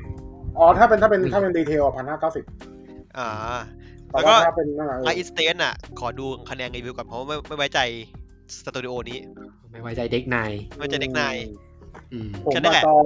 จองวาริโอไปแล้ แต่ ว ดิสแตนดิ้งอ่ะผมน่าจะโดนตัวอัปเกรดมาเป็นเพย์ห้า อืม อืม ยังไม่ได้ซื้ออัปเกรดไอ้นี่ไงเนี่ยโกชิมะไงเนี่ย อ๋อ ลืมอัปเดตให้ท่านผู้ฟังใช่ไหมเรื่อง อ่า Ghost of สรุปว่า Tsushima ถ้าเรามีแผ่นใส่แผ่นครับผม แล้วก็กดตรงมาด้านล่างมันจะให้อัปเกรดต้องใส่แผ่นตอนอัปเกรดนะ ไม่ใส่แผ่นมันจะไม่นับ แล้วเวลาเล่นก็ต้องใส่แผ่นตลอดเวลาป่ะ น่าจะผมไม่ได้ผมไม่รู้แต่ผมว่าน่าจะไม่ อืม ต้องอะนะเพราะมันเป็นคือมันซื้อเป็นดิจิตอลไปแล้วอะครับ อืม แต่ว่าอาจ แสดง จะ ว่า ต้องใช้แผ่นแหละอาจจะผมไม่แน่ใจเหมือนกันต้องต้องต้องอ๋อไม่ได้ซื้อไงไม่ได้ซื้อมาบ่อยที แต่ใส่แผ่นก็อัปเกรดเออเวอร์ชันแผ่นก็อัปเกรดได้ ครับอัปเกรดได้ครับผมราคาเท่ากัน เดสแตนดิ้งก็เท่าที่ทราบรู้สึก น่าจะ จะต้อง เหมือนกัน ใส่แผ่นเพสี อืม แล้วก็อัปเกรดเหมือนกัน ส่วนที่ ครั อั บ พดิจิตอลน่าจะเหมือนกันนะก็น่าจะแบบว่ากดดิจิตอลเหมือนเดิม อืม ผมน่าจะผมมาจองวาริโอไปแล้ว แล้วก็น่าจะสเก็ตเบิร์ด Second เอาจริงเอาจริ เขา ง แน่นอนจริง ๆ ว่ะ จเองอริๆจริงๆมีสเก็ตเบิร์ดแล้วก็ฮอตวิวเนี่ย ขอดูก่อน ราคาแม่งแรงใช้ได้ ราคาสูงจริงเขามีราคาสูง เป็นพันเลยอ่ะ ค่าที่เขาสิบ อื อื ม ม อืม ส่วนเทลออฟไลท์เนี่ย ขอคิดดูก่อนเพราะเทลออฟตระกูลเทลผมผมแม่งก็ไม่เก็ตว่ะ อ๋อ แล้วแล้วเสือกไปจับไปจับภาพไอ้นี่เป็นอันแรกด้วยเซตเต ภาค เรีย หวยภาคหวย เออไปจับภาพเซตเตเรียนอันแรกด้วยแบบไม่ประทับใจอ่ะ มีมีความอคติเกิดขึ้นในใจฉัน ผม อืม เคยเล่นจริง ๆ เคยเล่นมาก่อน เคยเล่นเทลออฟเดอะเวิลด์ในเกมบอยส์วานอ่ะ โอ้โห ไอ้ภาพนาริกิรีดันเจียนอ่ะ เก่า เออ จัด แต่แม่งก็ไม่ก็ไม่เข้าใจคอนเซ็ปต์เล่นไปได้ตั้งนานก็ไม่เข้าใจคอนเซ็ปต์ ไม่เข้าใจ ไม่ ไอ้ ตั้ง ระบบ นานไงนะแต่ไม่เข้าใจ ไม่เข้าใจไอ้ระบบลีเนียโมชั่นแบทเทิลซิสเต็มใช่ไหม แล้วแล้วประเด็นคือเสือกไปเล่นตัวญี่ปุ่นเนี่ยก็ยิ่งอ่านไม่ออก โอ้โหเอาที่หายซวย พยายามว่ะ เออก็เลยแบบอืมเดี๋ยวไว้ก่อนแล้วกันรอมันลดหรืออะไรเงี้ย อืม ก็ว่ากัน ผมโดนไปแล้วคือเอลชัดใดนะครับ อันนั้นอันนั้นอันนั้นเกมอันนั้นเกมไฟบังคับไม่ใช่เหรอครับ เดี๋ยว เทลอะไรไง เออเดี๋ยวสัปดาห์นี้คงลงรีวิวแหละ ไปอ่านก็ได้ เวอร์ชันเต็ม ขายของอีกละเก่ง yes แล้วก็ Tale of Arise พีไปแล้วครับ นี่ของจริงนี่ อืมพีไปแล้วทั้งทั้งๆที่ทั้งทั้งๆที่ก็มีเกม JRPG ที่ เล่ เล่น น อยู่ เต็มตัวเลย คือคือผมดูอารมณ์ก่อนว่าอยากเล่นหรือเปล่า แต่ว่าจะเล่น Kingmaker ก่อนไง ไม่พี่ งั้ พี่ ถึง ปืน จอง มี แน่นอน นิวเวิลด์ด้วยไง เออมินิเวิลซื้อไปแล้วนะครับ เดื เอ นะ อ สิ้นเดือนนู้น ยังไม่ได้ ผมว่าคุณ ไม่จะเล่นทันหรือเปล่าเหอะ ผมว่าคุณไม่เล่นหรอกในเวิร์ลอะ ยังไม่ได้ ซื้อไว้ ยังไม่ได้ยังไม่ได้รีฟันนะ เออผม ทันทันเหรอ อืมทันอยู่นะ ผมว่าไม่ได้เล่นหรอก ไม่ได้ พ เล่นห นั รอน ก เออพนั เซิร์ น ฟเซิร์ฟงมก่อนผมว่าเซิร์ฟเน่า ช่วงเนี้ยผมเล่นอยู่เกมเดียวเล่นหนักด้วย เออ ภาคไหนครับตอนนี้ภาคสองปะ ภาคสองแล้วภาคสองแล้ว Tale of Cold Steel ใช่ไหม ทีมออฟโคสติลเออเล่าหน่อยก็ได้ จริง ๆ อ่ะ ตอนแรก ผม ผมเห็นเทลออฟอะไรมาออกเดือนนี้ แล้วผมก็เออกะจะเล่นพักภาคแรกจบแล้วก็จบกัน แล้วก็พักใช่ไหม เออแล้วก็พัก พอเล่นไปสักพักไอ้เหี้ยภาคสองไม่สนุกว่ะ เล่นต่อแม่งเลยแล้วกัน ยาวเลยนะ เออ ได้ซีรีส์ใหม่เฉย โอ้ภาคสองสนุกกว่าภาคแรกเยอะเลยอ่ะ อืม อืมนะครับ